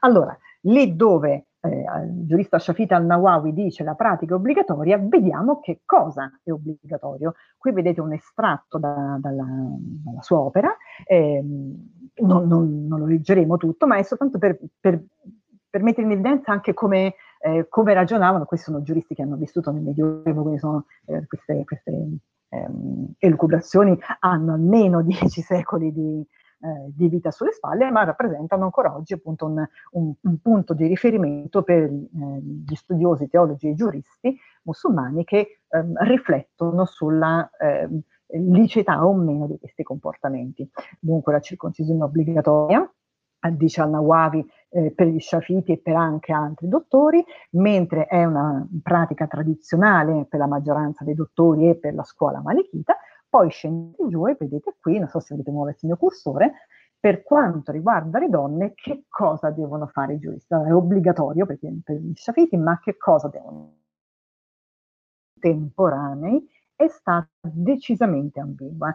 Decisamente ambigua perché per l'appunto eh, le, le, mutila- le, pratiche mutilatorie eh, sono utilissime per moderare la sessualità femminile, sono utilissime per scoraggiare la donna dal ehm, abbandonarsi, diciamo così, a intemperanze eh, di tipo sessuale, perché soprattutto quando la donna è stata oggetto di ehm, pratiche particolarmente aggressive, verosimilmente una grande fantasia di avere eh, un numero indefinito di amanti o di dedicarsi a attività sessuali che per lei non possono che essere estremamente dolorose, soprattutto quando parliamo eh, della infibulazione, eh, scusate, sì, della, della, infibulazione di tipo C, se non, se non vado errata, capite bene che insomma eh, avete risolto il problema di ehm, preoccuparvi dell'onore della, della, della, figlia, della moglie, della sorella, della cugina e della zia.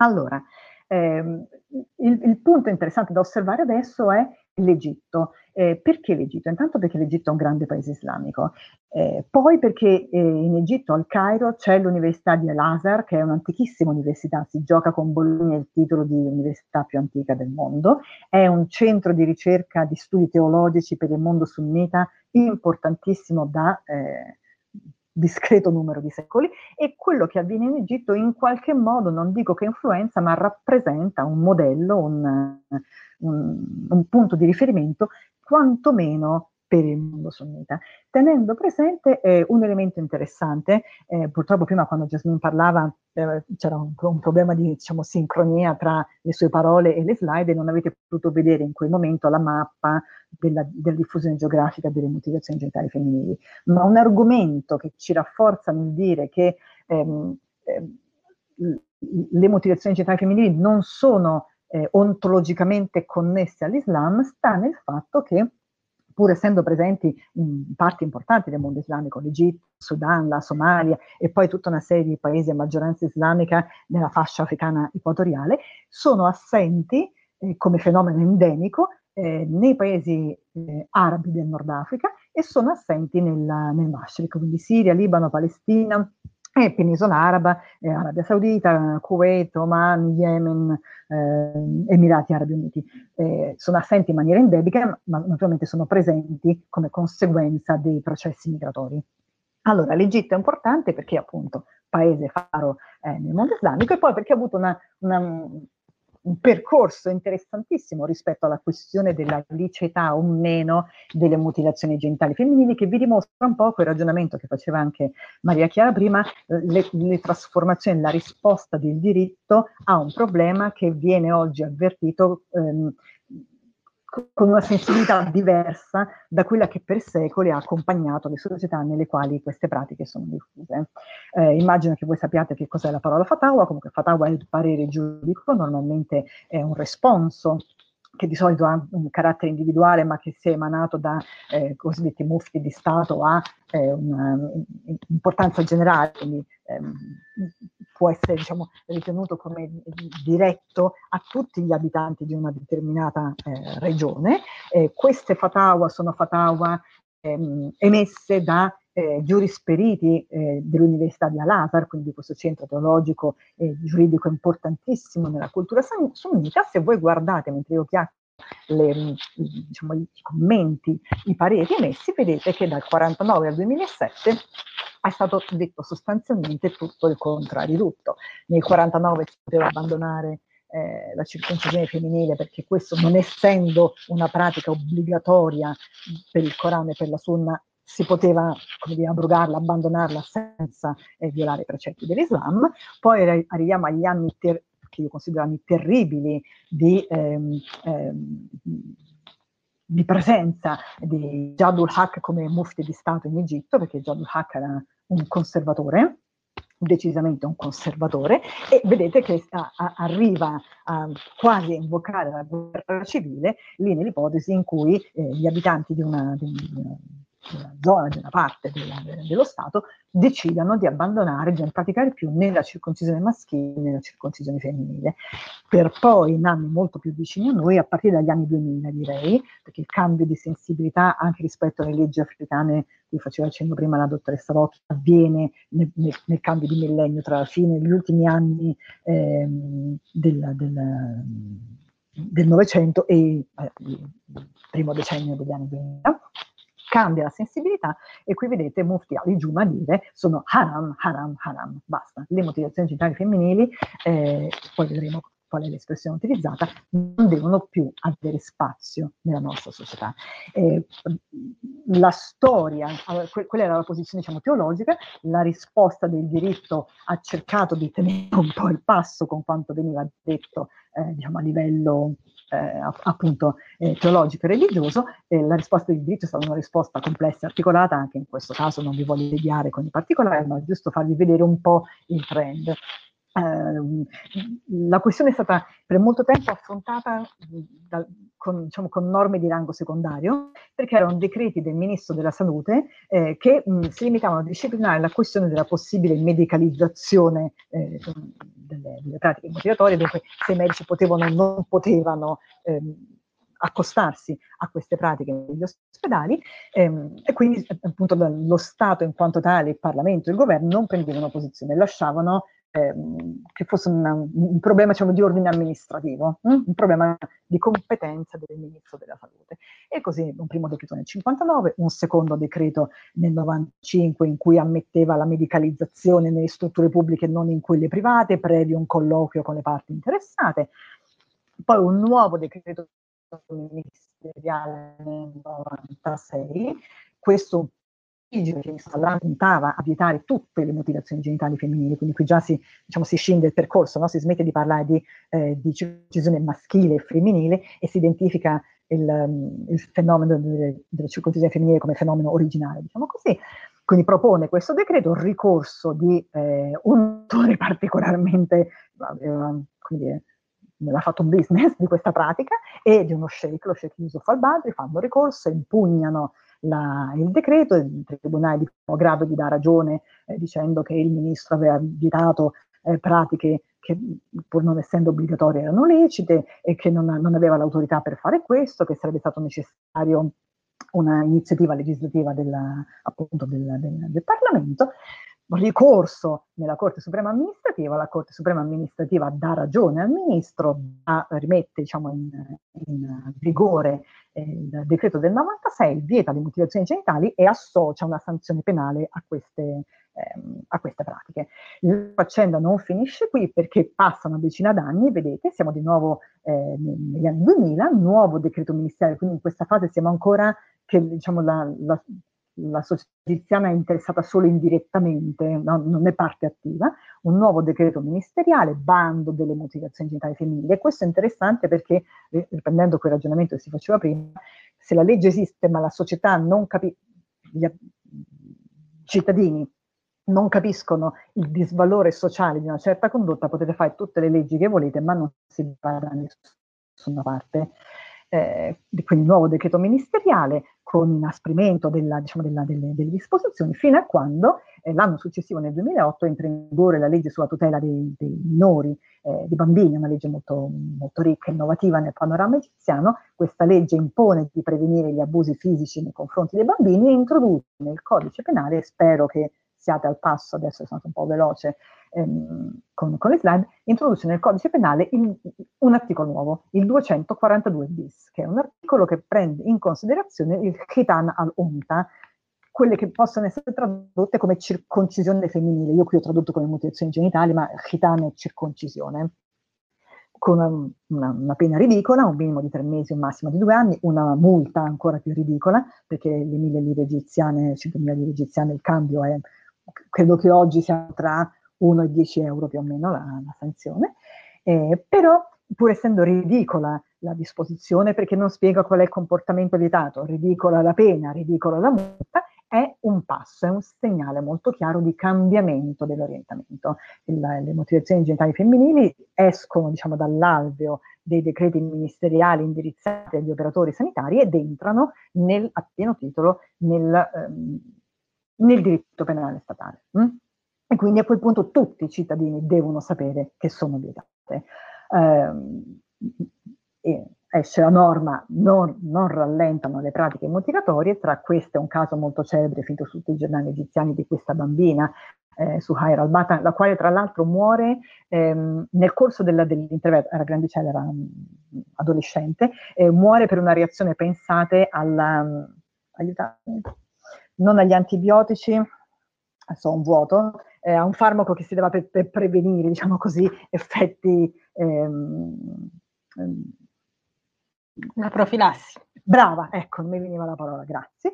Eh, ha una reazione allergica a, a, questa profilassi, muore, ma eh, la profilassi l'ha fatta nel corso della, della pratica motivatoria, vi risparmio la descrizione del caso, ma semplicemente vi, vi faccio vedere che si arriva comunque, seppur a una, una sanzione ridicola, si arriva al primo noto caso di condanna di un medico per aver eseguito eh, una pratica eh, mutilatoria. Siccome appunto la tendenza era, era ancora libera e instabile, nuovo intervento del Parlamento, perché poi nel frattempo è cambiata la mentalità. Nel frattempo l'Egitto, come tutti i paesi africani, ha avuto una serie di, prima li ricordava anche la professoressa Locchio, una serie di ha, ha, ha partecipato a tutta una serie di documenti internazionali che avevano come focus anche le mutilazioni, ne riconosceva la, ehm, la, la natura di ehm, pratica idonea a ledere eh, i diritti umani fondamentali della, della persona. Quindi c'è un cambiamento in atto nella società, nella politica egiziana, modifica dell'articolo 242 bis eh, avvenuta nel, nel 2016, viene aumentata, di nuovo manca la definizione di nuovo c'è, vedete la legge, chiunque esegue la circoncisione femminile, chitana lunta. Che cos'è? Non si sa. Però è aumentata la sanzione, e i critici sono sempre, naturalmente, mettono in evidenza, poi di questo ci parlerà la, la collega penalista, le norme andrebbero scritte bene per evitare che possano offrire facili scappatoie, ma è vero che pur essendo scritta non benissimo questa disposizione, è una disposizione che di nuovo ehm, ha sicuramente avuto il risultato positivo di, di riattirare l'attenzione sulla ehm, ehm, inopportunità, chiamiamola così, eh, delle pratiche migratorie e eh, comunque riattivare il dibattito, perché questa legge è frutto di un dibattito ed è stato oggetto ed è ancora adesso oggetto di discussione in Egitto perché eh, di nuovo il Parlamento ha all'esame eh, un nuovo possibile emendamento della disciplina con una, una versione più raffinata della disposizione, eh, tenendo anche in considerazione quello che per ora ancora manca, il riferimento agli istigatori e complici, perché qui torniamo e chiudo al, a quello che forse è il problema principale delle pratiche motivatorie, ehm, delle pratiche tradizionali in generale. Ehm, non è soltanto il medico che esegue o il genitore che porta, ma è anche l'ambiente nel quale la persona vive. Spesso e volentieri, non voglio giustificare, ma bisogna capire, si arriva a prendere queste decisioni perché la pressione attorno della comunità è tale che di fatto ritieni di non avere una via di scampo, che se non fai infibulare, scidere, circoncidere tua figlia, tua figlia e tu come genitore indegno sarai in qualche modo escluso dalla società. Allora il, dibattito, l'idea che si possa fare riferimento anche agli istigatori e complici vuole ampliare la sfera di intervento del diritto penale per contenere, diciamo così, la, la, la capacità della società di ehm, produrre risultati diversi da quelli che si è ehm, rappresentato prefisso il legislatore. Io vi lascerò perché ho superato il, il limite del tempo a me eh, assegnato, ma era giusto per, per, darvi un quadro molto veloce, molto rapido di, di cose che si muovono, di situazioni mh, situazioni dinamiche, non c'è nulla di stabile, non c'è nulla di, di, di detto e perenne su, su, queste questioni, c'è molto lavoro da fare però sicuramente. Grazie, grazie davvero alla professoressa Scolart e senza commenti di alcun genere, vista l'ora, passo subito la parola alla professoressa Tartarelli, a Stefania.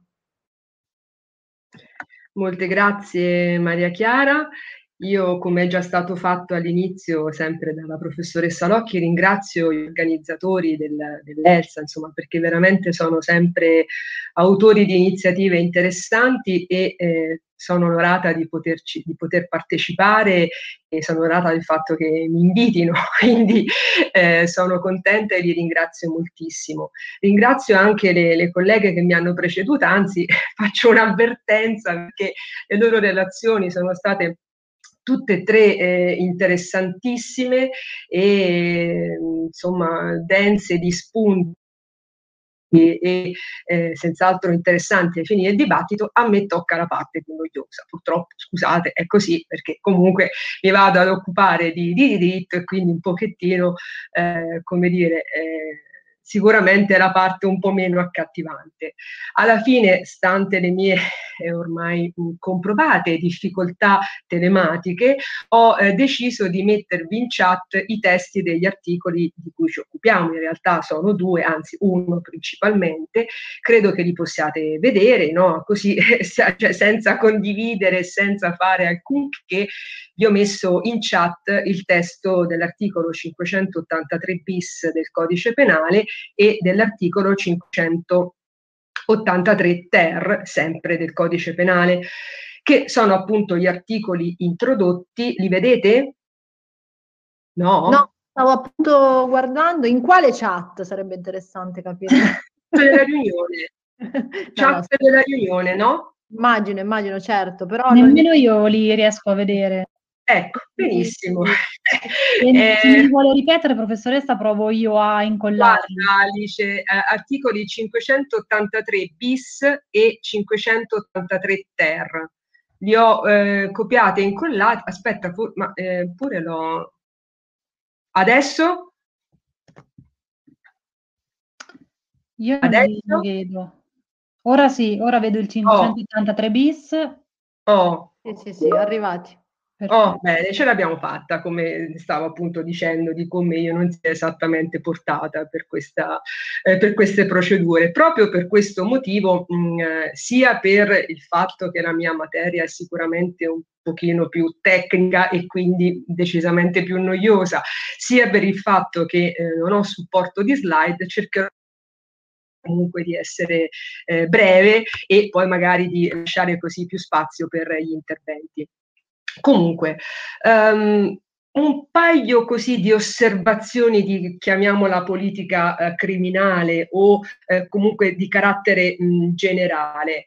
Allora, innanzitutto, come vedete dagli articoli che ho messo in chat, quindi l'Italia ha provveduto introducendo due nuove disposizioni, in realtà quella che più ci interessa è la prima, cioè il 583 bis, volte ad incriminare le pratiche di mutilazione degli organi genitali femminili e vi confermo confesso che quando questa norma è stata introdotta ci ha un pochettino eh, gettato, non nello scoramento, però eh, ci ha eh, così insospettito perché diciamo potrebbe essere mh, intesa come una norma chiamiamola discriminatoria. Perché discriminatoria?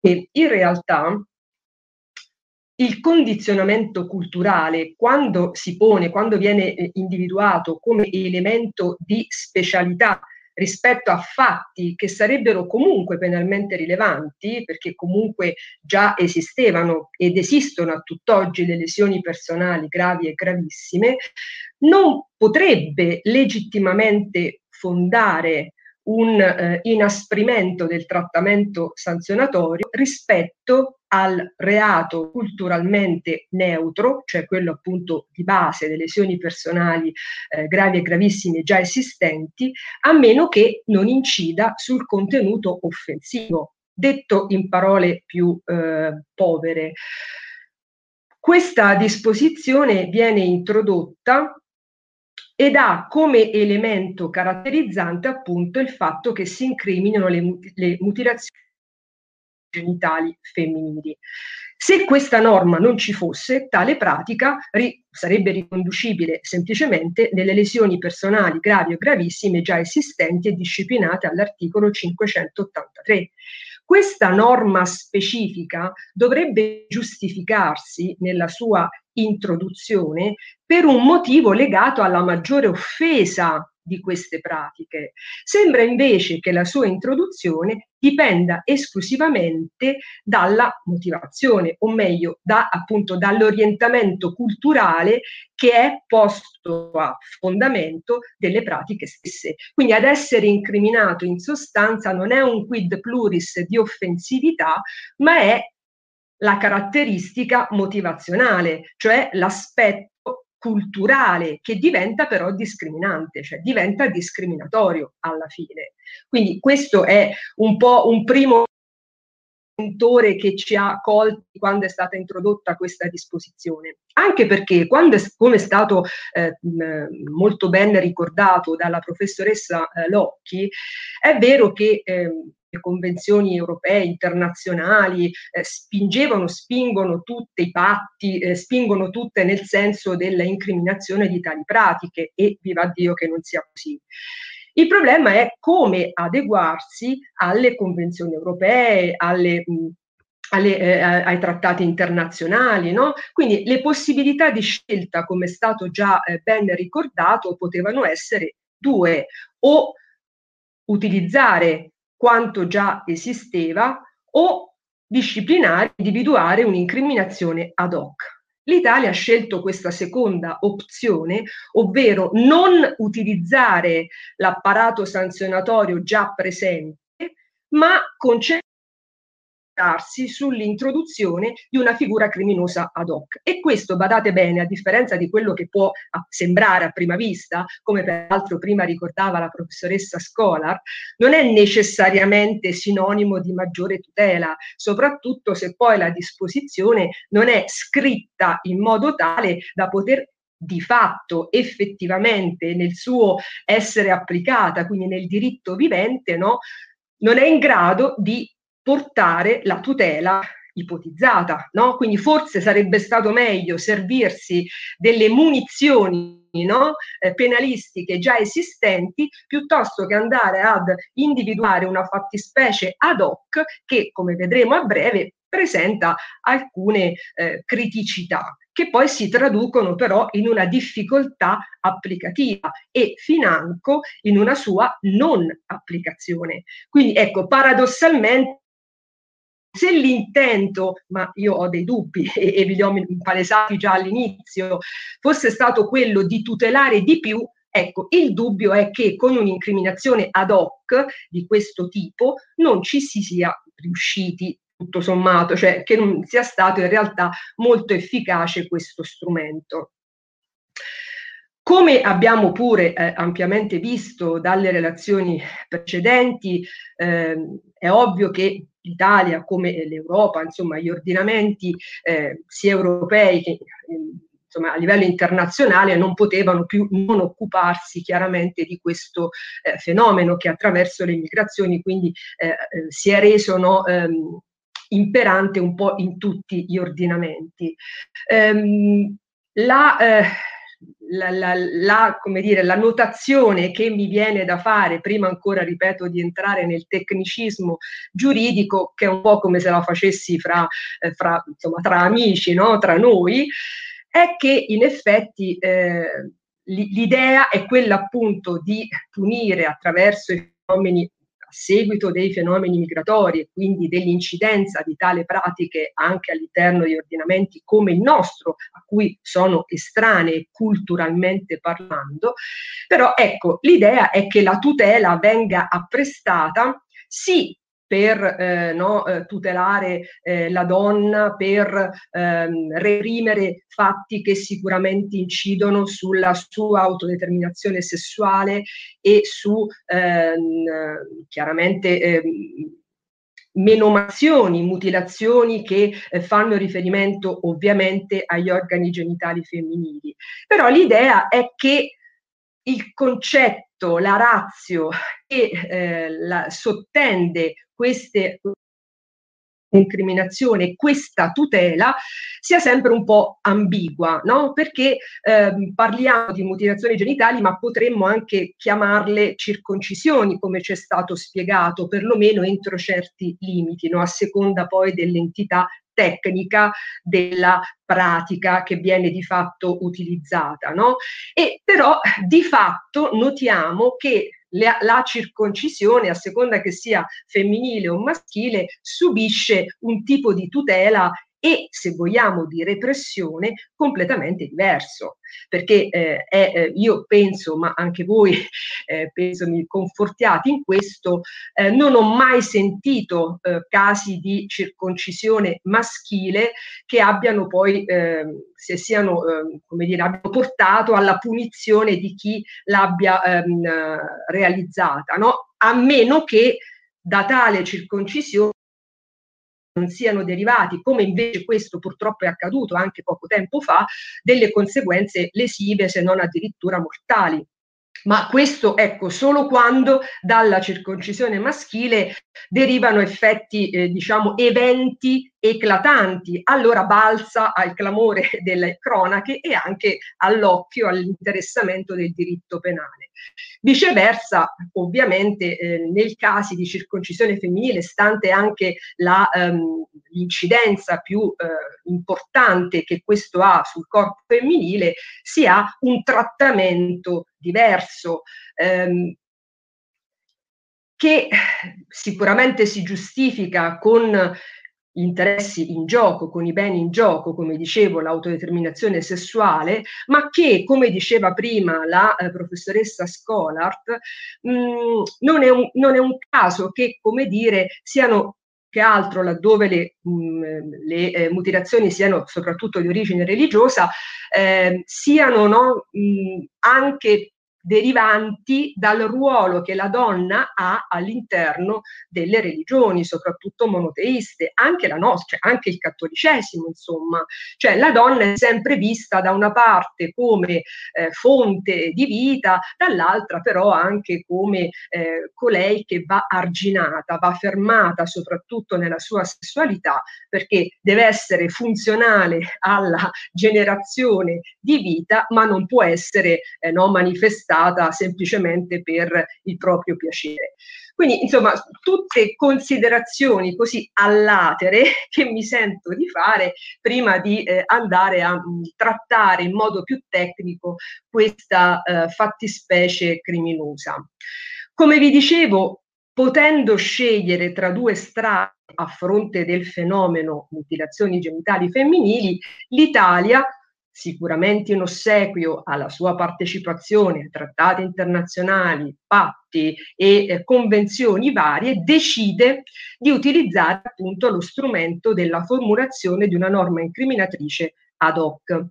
Questa norma, come dicevo, è l'articolo 583 bis, la quale disposizione si pone, viene introdotta all'interno dei delitti contro la persona, in particolare contro l'integrità appunto fisica, ed è una costola, come dicevo prima, delle lesioni personali gravi e gravissime già previste agli articoli 582 e 583.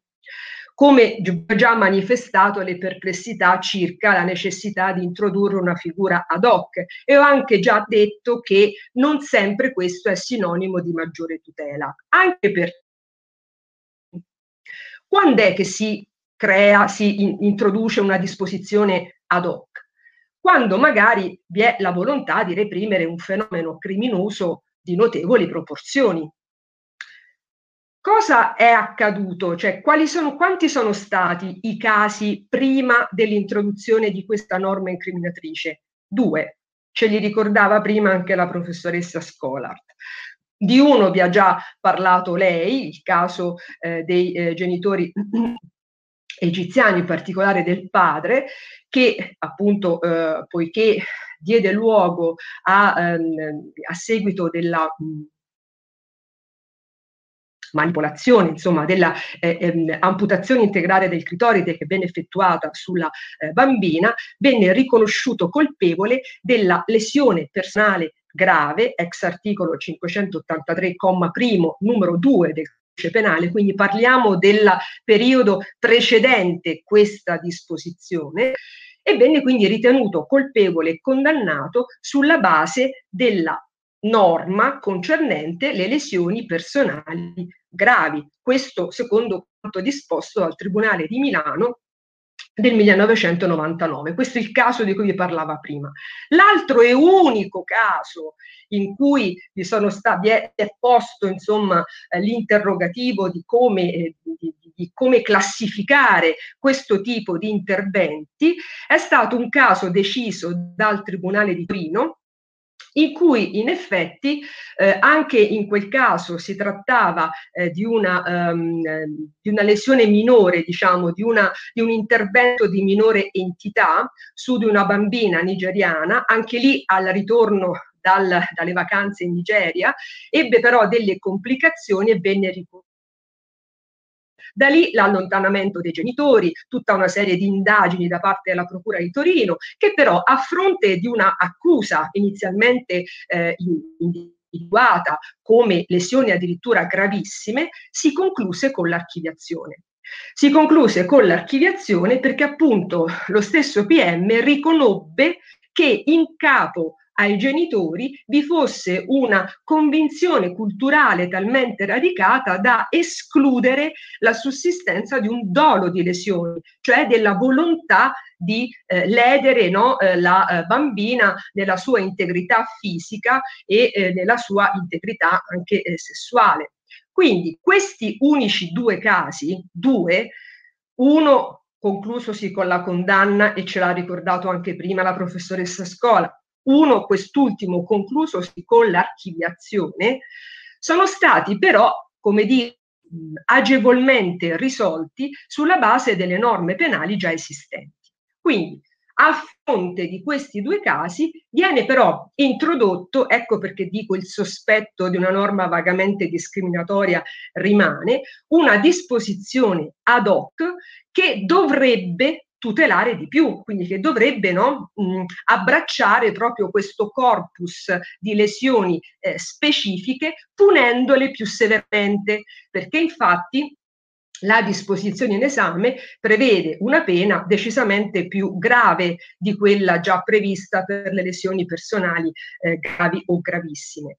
Certo, ponendo questa disposizione, eh, a, dando a questa disposizione un rilievo autonomo, quindi scorporandola dalle lesioni gravi o gravissime, che sono circostanze aggravanti del reato di lesioni, si protegge, diciamo, figura delittuosa anche dal giudizio di bilanciamento. Quindi questa disposizione 583 bis, essendo ora, cioè dal 2006, figura autonoma di reato, di certo è esula, cioè esce dalla possibilità di essere bilanciata con la sussistenza di una possibile attenuante, cosa che invece succede no, quando concorrono in uno stesso fatto circostanze attenuanti e circostanze aggravanti, con la possibilità che si bilancino e che quindi non vengano applicate nei loro aumenti di pena.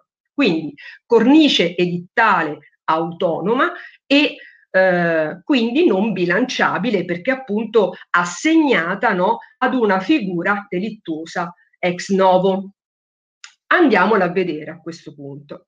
Quindi però ricordiamoci che i casi, che quindi la casistica è di solito quella che va giustificare un intervento normativo specifico, ricordiamoci che i casi prima delle mutilazioni genitali femminili ex articolo 583 bis sono stati soltanto due. L'articolo in parola, introdotto dalla legge del 2006, numero 7, appunto all'interno dei delitti contro la persona, prevede al primo comma chiunque in assenza di esigenze terapeutiche cagiona una mutilazione degli organi genitali femminili è punito con la reclusione da 4 a 12 anni. Ai fini del presente articolo si intendono come pratiche di mutilazione degli organi genitali femminili la cloridectomia, l'escissione e l'infibulazione e qualsiasi altra pratica che cagioni effetti dello stesso tipo. Allora, questo è il primo comma e come dicevo già dal tenore del primo comma possiamo intuire che il bene giuridico tutelato è sicuramente, anche vista la collocazione della norma, l'integrità fisica, la salute psicosessuale della donna, oltre che ovviamente la dignità della donna stessa. Sicuramente eh, si ipotizza anche no, eh, la volontà, no, l'idea di tutelare una sorta di mh, uguaglianza, tra, di perseguire una sorta di uguaglianza tra uomini e donne e quindi la libera determinazione e la dignità delle donne stesse. Sì, tutto molto bello. Poi però, ripeto, eh, se poi la norma è scritta in modo tale da essere, insomma, un po' un tentativo maldestro di voler perseguire, tutelare tutto questo, non ci facciamo niente e forse era meglio rimanere come eravamo prima. Ad ogni modo, dando già qualche profilo così di interesse dal punto di vista esegetico, quindi interpretativo, Possiamo dire innanzitutto con riguardo all'assenza di esigenze terapeutiche.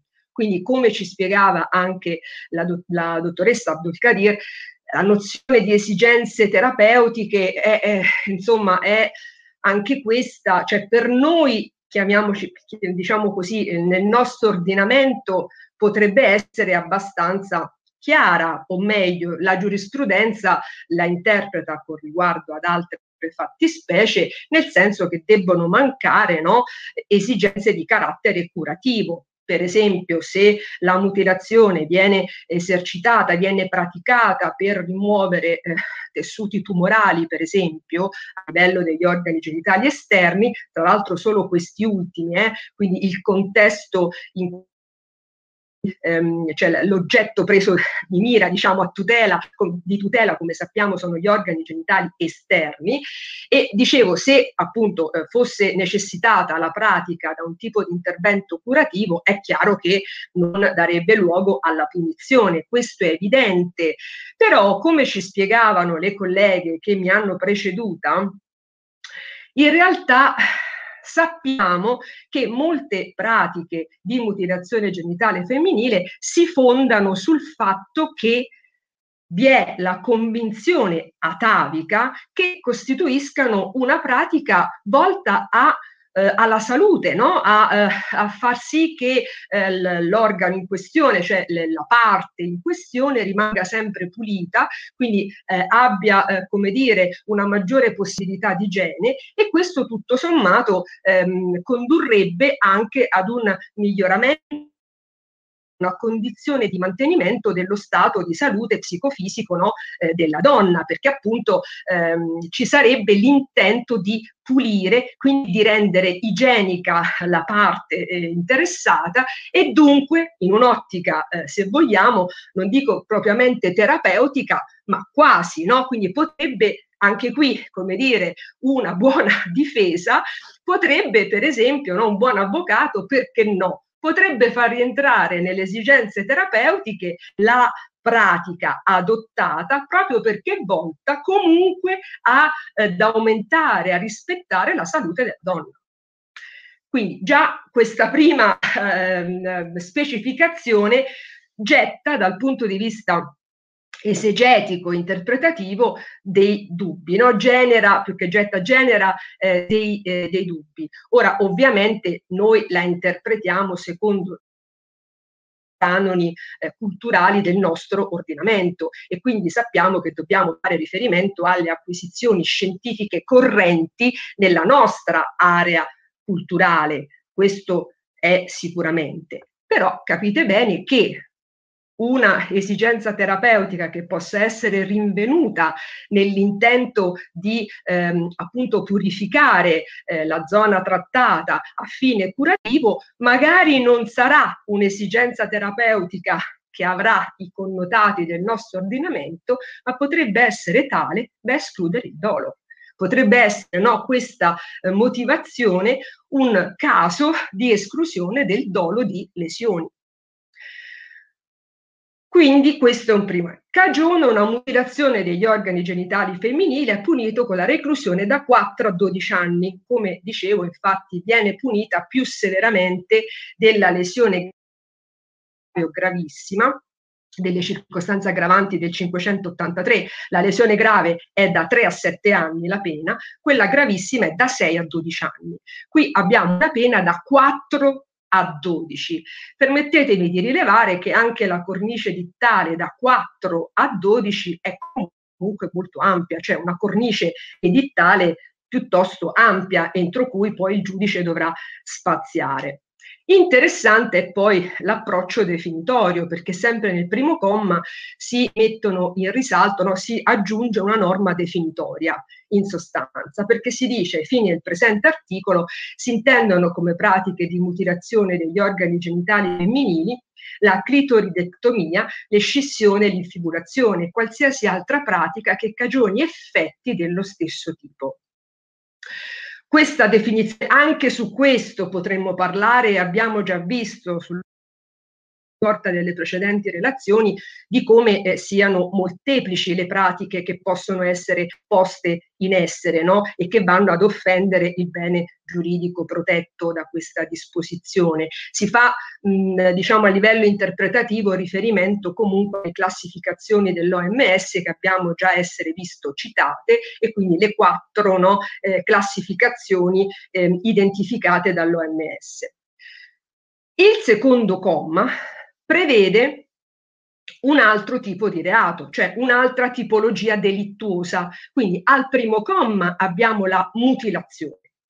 Al secondo comma, invece, abbiamo una sorta di, ehm, sì, insomma, menomazione, come dire, eh, no? Quindi viene ehm, di, di lesione degli organi genitali femminili, quindi la lesione e la malattia nel corpo e nella mente, vale a dire una serie di di minore gravità rispetto a quella del primo comma che eh, fa riferimento proprio alle mutilazioni degli organi genitali femminili. Nel secondo comma invece abbiamo una, ehm, la previsione di una figura delittuosa meno grave ed infatti chiunque, anche qui in assenza di esigenze terapeutiche, provoca al fine di menomare le funzioni sessuali, attenzione a questa disposizione, a questa frase, al fine di menomare le funzioni sessuali, lesioni agli organi genitali femminili diverse da quelle indicate dal primo comma, da cui derivi una malattia nel corpo o nella mente, è punito con la reclusione da 3 a 7 anni.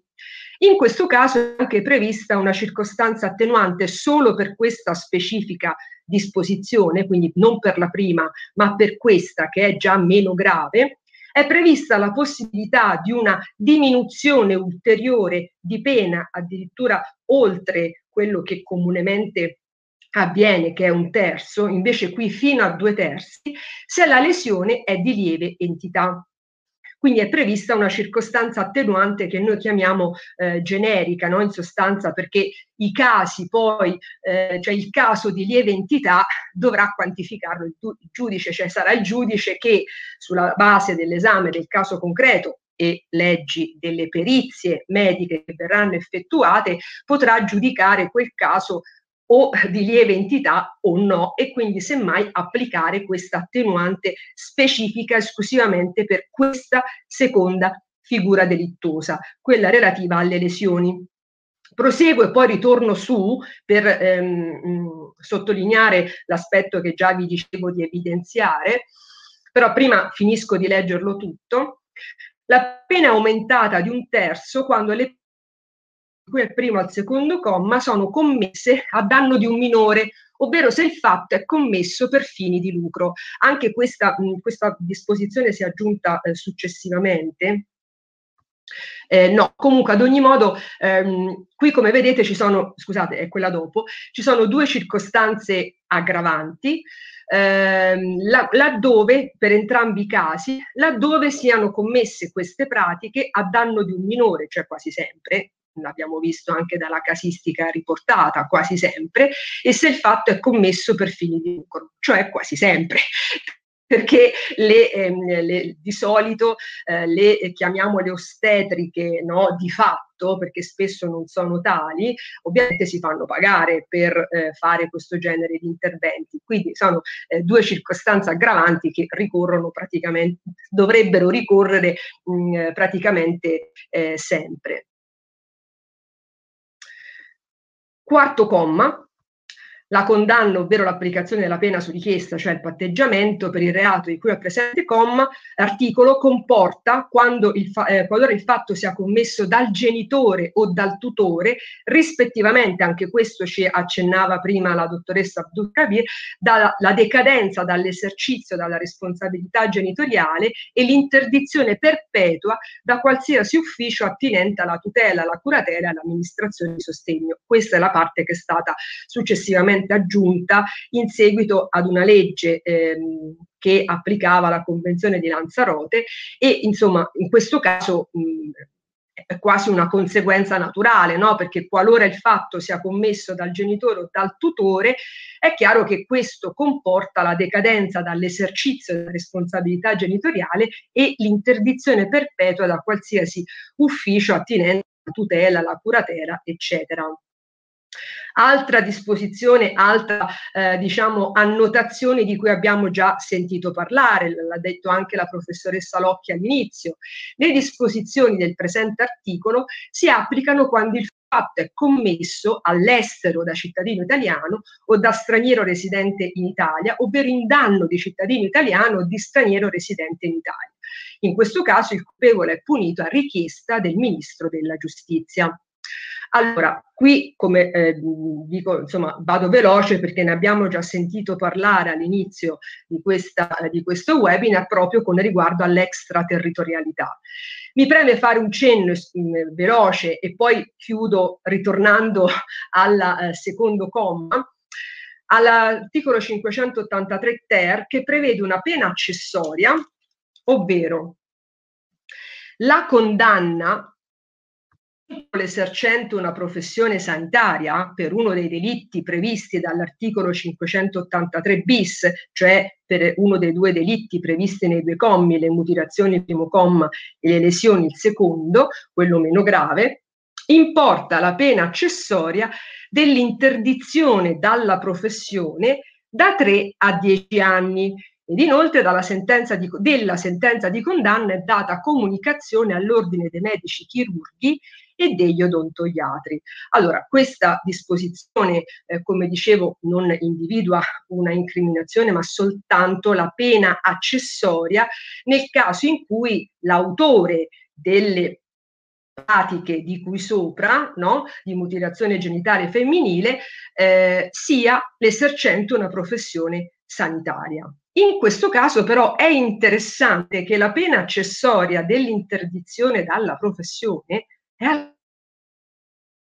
da 3 a 10 anni. Cioè questo comprova, come dire, un intento veramente punitivo da parte del nostro ordinamento, perché ricordo che ai sensi dell'articolo 30 solitamente la pena accessoria dell'interdizione da una professione non può essere superiore a cinque anni. Poi dice salvo espressa previsione legislativa e questo è un caso di espressa previsione legislativa, il cui limite massimo però è il doppio del limite normalmente previsto per la pena accessoria dell'interdizione ehm, alla, alla professione sanitaria. Quindi questo per completare il quadro.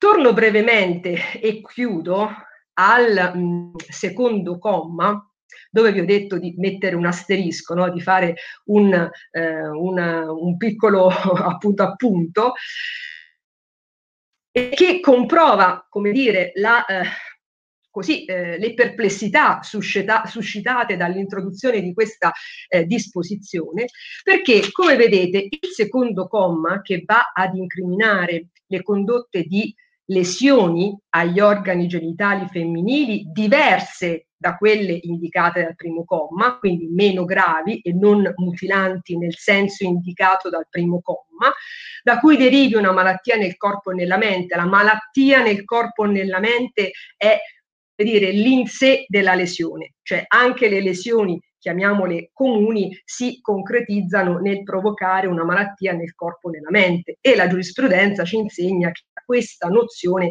viene data un'interpretazione molto ampia, per cui si va dalla contusione all'acufene, eh, passando per eh, la, la, la, l'emicrania, um, sì, insomma, l'infiammazione del eh, tronco no, dell'arachide cervicale, quindi c'è veramente di tutto di più. Per cui ecco, di, di questo non ci dobbiamo preoccupare perché non, è, non ha un effetto stringente, anzi.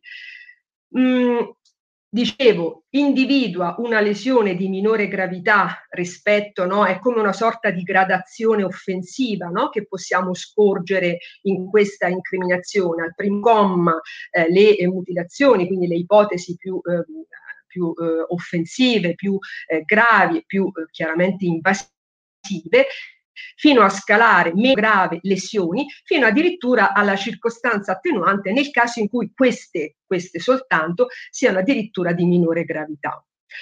Quello però che mi lascia perplessa è la previsione di un dolo specifico, e cioè il dolo specifico di meno le funzioni sessuali.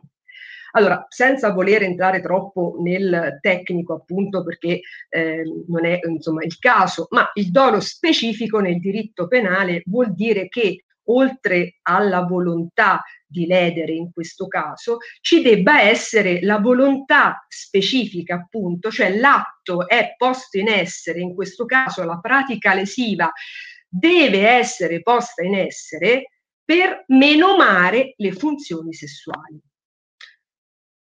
Ma da tutto quello che abbiamo ascoltato sinora, abbiamo senz'altro capito che questo fine potrebbe anche non esserci, cioè che anzi più spesso le pratiche di mutilazione genitale femminile rispondono a eh, appunto convinzioni ataviche legate alla necessità necessità identitarie, no? È una sorta di ehm, appartenenza ad un gruppo etnico, no? Per cui cioè, la menomazione delle funzioni sessuali è sullo sfondo, a volte sì, può, può essere preponderante, ma anche no.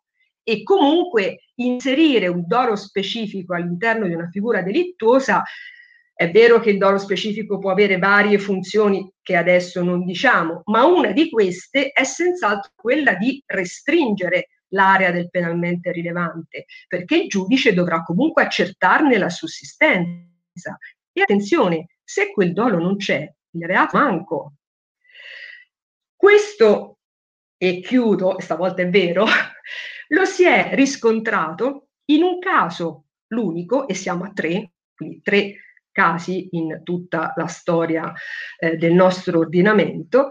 In un caso si è realizzato dopo l'entrata in vigore della legge eh, del 2006, il numero 7, cioè quella che ha introdotto tale disposizione incriminatrice, nella quale appunto si trattava di eh, due bambine nigeriane, o meglio, un primo caso di una bambina nigeriana a cui era stata effettuata una lesione eh, del clitoride di, di lieve entità e un, da parte della mamma che l'aveva, eh, che insomma aveva chiamato appunto l'ostetrica di fatto, come la chiamo io, affinché facesse questa lesione e a seguito di alcune segnalazioni, io la faccio breve, eh, il resoconto, ehm, questa ostetrica era diciamo seguita già dagli organi eh, della polizia proprio perché era già stato segnalato questo caso precedente e quindi beccata mentre stava per effettuare la stessa lesione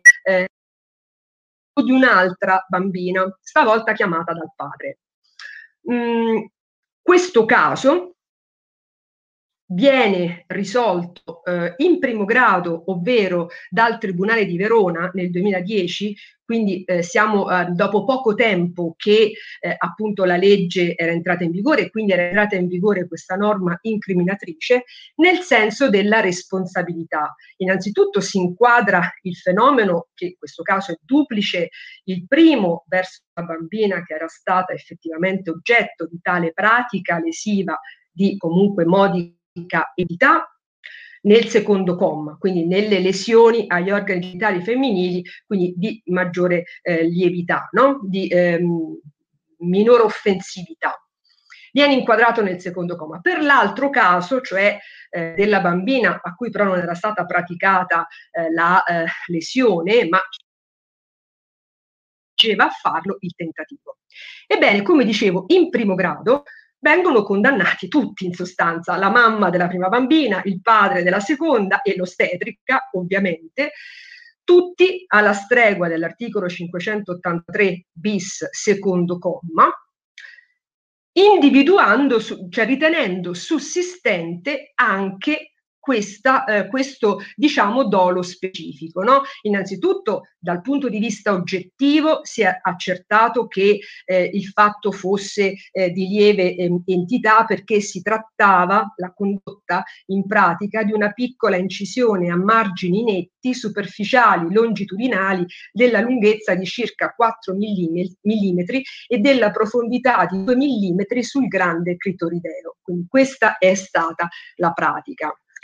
Interessante è la motivazione che ci dice il primo grado, cioè il Tribunale di Verona, circa la sussistenza di questo dolo specifico, ovvero um, poiché non può comunque dis- disconoscersi in detta pratica, se non altro per quanto riguarda delle bambine, anche una funzione di controllo della loro sessualità.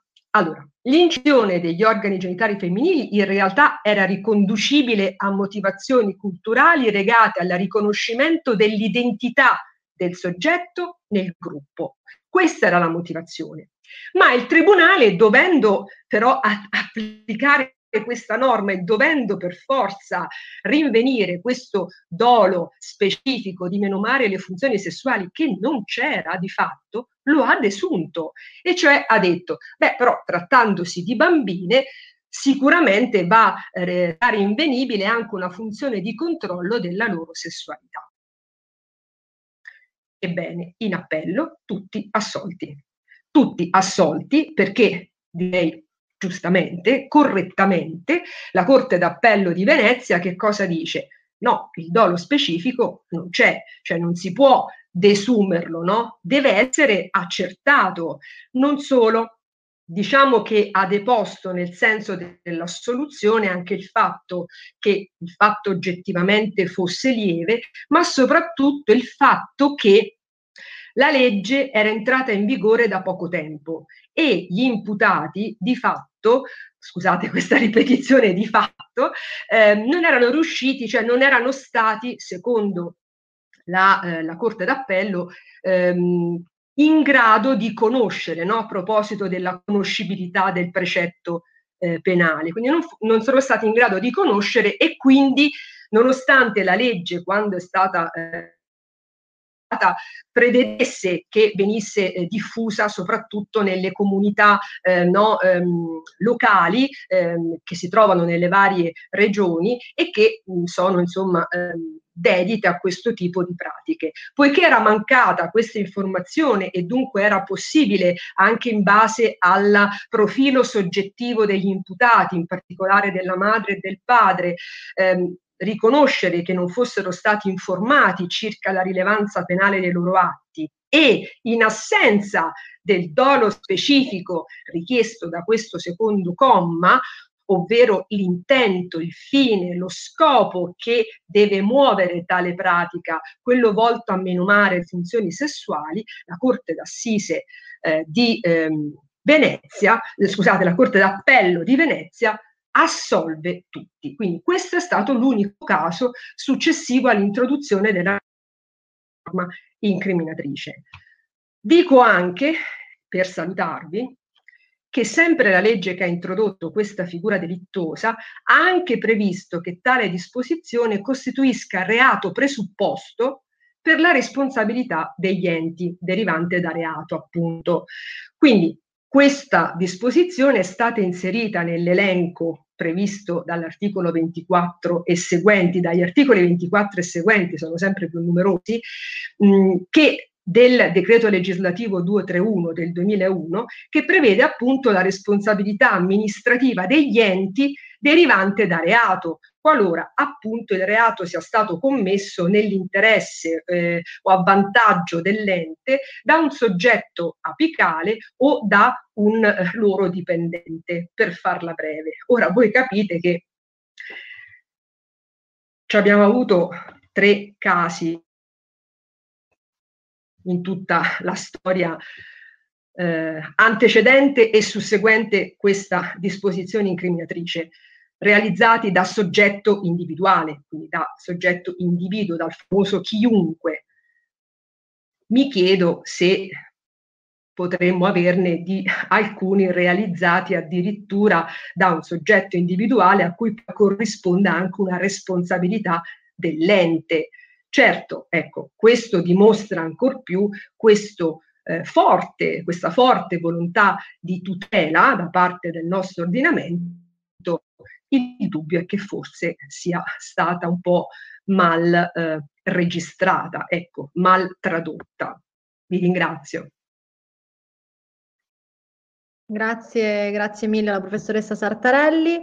E aprirei subitissimo il dibattito, visto che non abbiamo tenuto fede, così come invece avevamo detto, al nostro impegno di genere di mantenere il eh, rispetto dei tempi, mi ci metto anch'io, e quindi sono le sei e un quarto, è molto tardi, però eh, chiaramente apriamo lo spazio per il dibattito. C'è già una domanda qui nella chat di Teams proprio per Stefania. Non so se Alice ci sono domande sì, abbiamo raccolto anche altre domande. Io volevo solo dire che eh, devo assentarmi per la sovrapposizione con un altro, un altro, impegno, quindi per Elsa vi lascio a Daniela e vi ringrazio tantissimo, è stato Grazie. Molto Grazie. interessante e mm, spero di poter collaborare nuovamente. Grazie. Grazie mille Alice.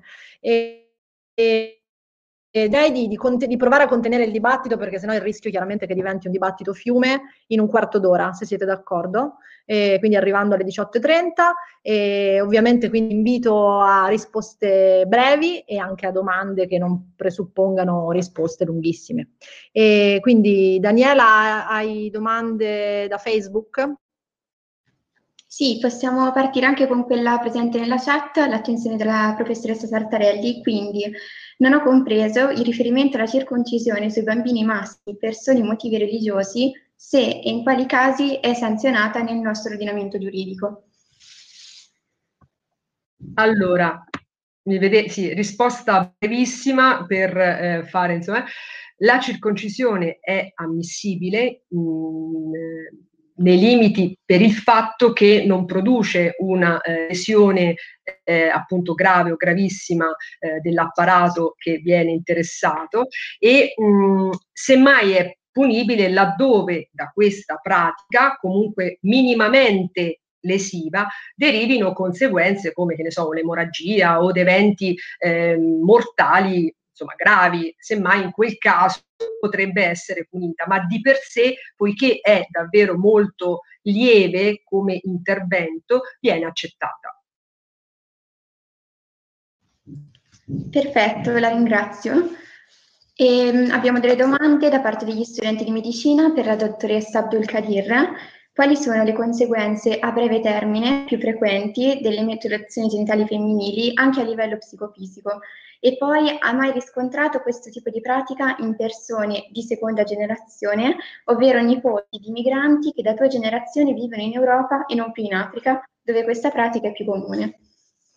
Allora, le conseguenze a breve termine possono essere emorragia, infezione, shock, shock sia emorragico che infettivo, sia neurogeno dal dolore, eh, morte, ehm, una causa tipica di morte nei paesi eh, ad alta prevalenza, per esempio, è anche la morte per il tetano, per esempio e poi conseguenze psicologiche, naturalmente disturbi d'ansia, depressione e sindrome da stress post-traumatico. Per quanto riguarda le seconde e terze generazioni, nella nostra esperienza non abbiamo mai avuto terze generazioni, abbiamo avuto dei rarissimi casi di seconda generazione, non persone nate in Svizzera ma nate in altri paesi europei, che abbiamo visto come donne già adulte, trentenni, venticinquenni, ma che avevano avuto una mutilazione quando erano bambine. Nella maggioranza dei casi le più, donne più giovani o le bambine sono state circoncise, scisse o infibulate prima di partire, eh, prima quindi di arrivare in Europa. Posso dire una cosa, un commento sulla circoncisione maschile. Questo è un argomento complesso dal punto di vista medico e legale perché um, il tipo 1A delle mutilazioni genitali femminili corrisponde anatomicamente alla circoncisione maschile, cioè viene tagliato il prepuzio del clitoride. Le motivazioni sono diverse. Quando uno guarda l'Organizzazione Mondiale, senza parlare di legge, l'Organizzazione Mondiale della Sanità ha addirittura un manuale che spiega come fare una circoncisione maschile e appoggia questa pratica perché sembra prevenire in alcuni studi fatti però in Africa eh, alcune malattie sessualmente trasmesse. Um, invece ha una tolleranza zero contro ogni tipo di modificazione genitale femminile, quindi addirittura il nicking o pricking, cioè la puntura del prepuzio del clitoride senza esportazione di tessuto. Questo causa un sacco di dibattiti attualmente, sia tra i medici, sia gli esperti di bioetica, gli esperti di legge, quindi eh, la domanda che il collega ha posto è, è una domanda problematica. Un'altra domanda per la professoressa, per la dottoressa Abdulkadir. Il team medico della ricostruzione del clitoride, da quali figure, figure è composto? Eh, ginecologo chirurgo, eh, il, allora il ginecologo sono io che ho una formazione in sessuologia, poi c'è la psicologa sessuologa eh, che segue le pazienti e poi in base ai bisogni ci sono appunto i medici che lavorano sulle violenze, eh, che sono sia medici legali sia psicologi o i pediatri oppure gli psichiatri secondo le comorbidità della paziente, ma in generale la paziente viene prima da noi col ginecologo, poi per tre mesi con la psicologa sessuologa e poi torna per la preospedalizzazione. La ringraziamo. Abbiamo un'ultima domanda per le professoresse esperte di diritto islamico, quindi Locchi e Scolart. Quali sono, secondo le relatrici, gli esiti del ritiro della Turchia dalla Convenzione di Istanbul contro la violenza sulle donne, che comprende quella relativa alle mutilazioni genitali femminili? Domandona. Questa decisamente la parola. Esorbita dall'invito di Maria Chiara, è domandona. Allora, in Turchia le mutilazioni genitali femminili non sono un, un fenomeno endemico, ci sono, come ci sono nel nostro ordinamento, in conseguenza de, del processo migratorio.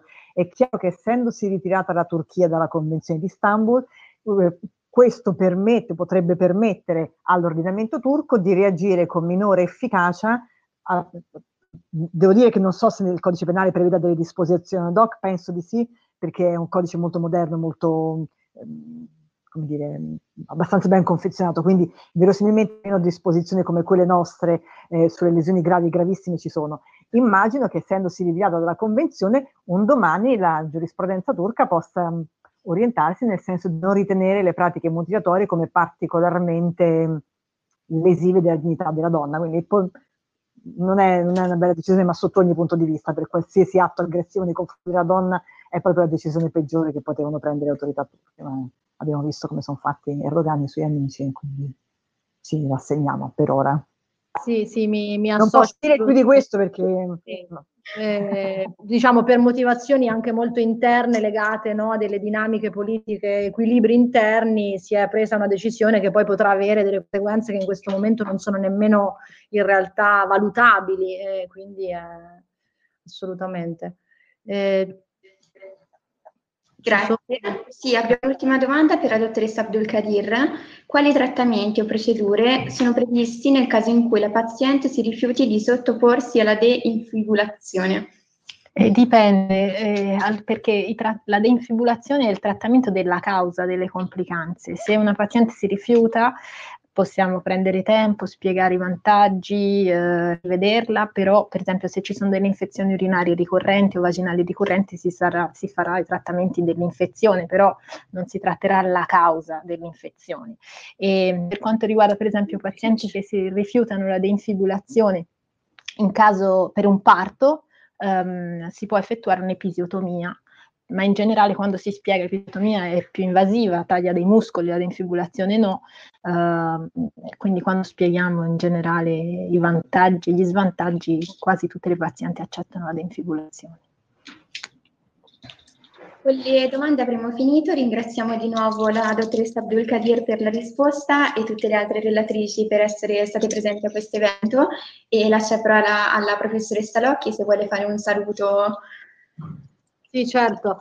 Eh, sì, è un peccato che il momento del dibattito è stato un po' compresso, probabilmente eh, alcuni studenti hanno, sono dovuti andare a lezione e insomma ci siamo un po' dilungate, però volevo anch'io davvero ringraziare tutti, è stato molto molto interessante, spero che potremo replicare quanto prima, soprattutto questi momenti di confronto tra professionalità e formazioni diverse che mi sembra davvero sia molto molto interessante e importante promuovere. E quindi ringrazio anch'io tutti e vi saluto e buona serata.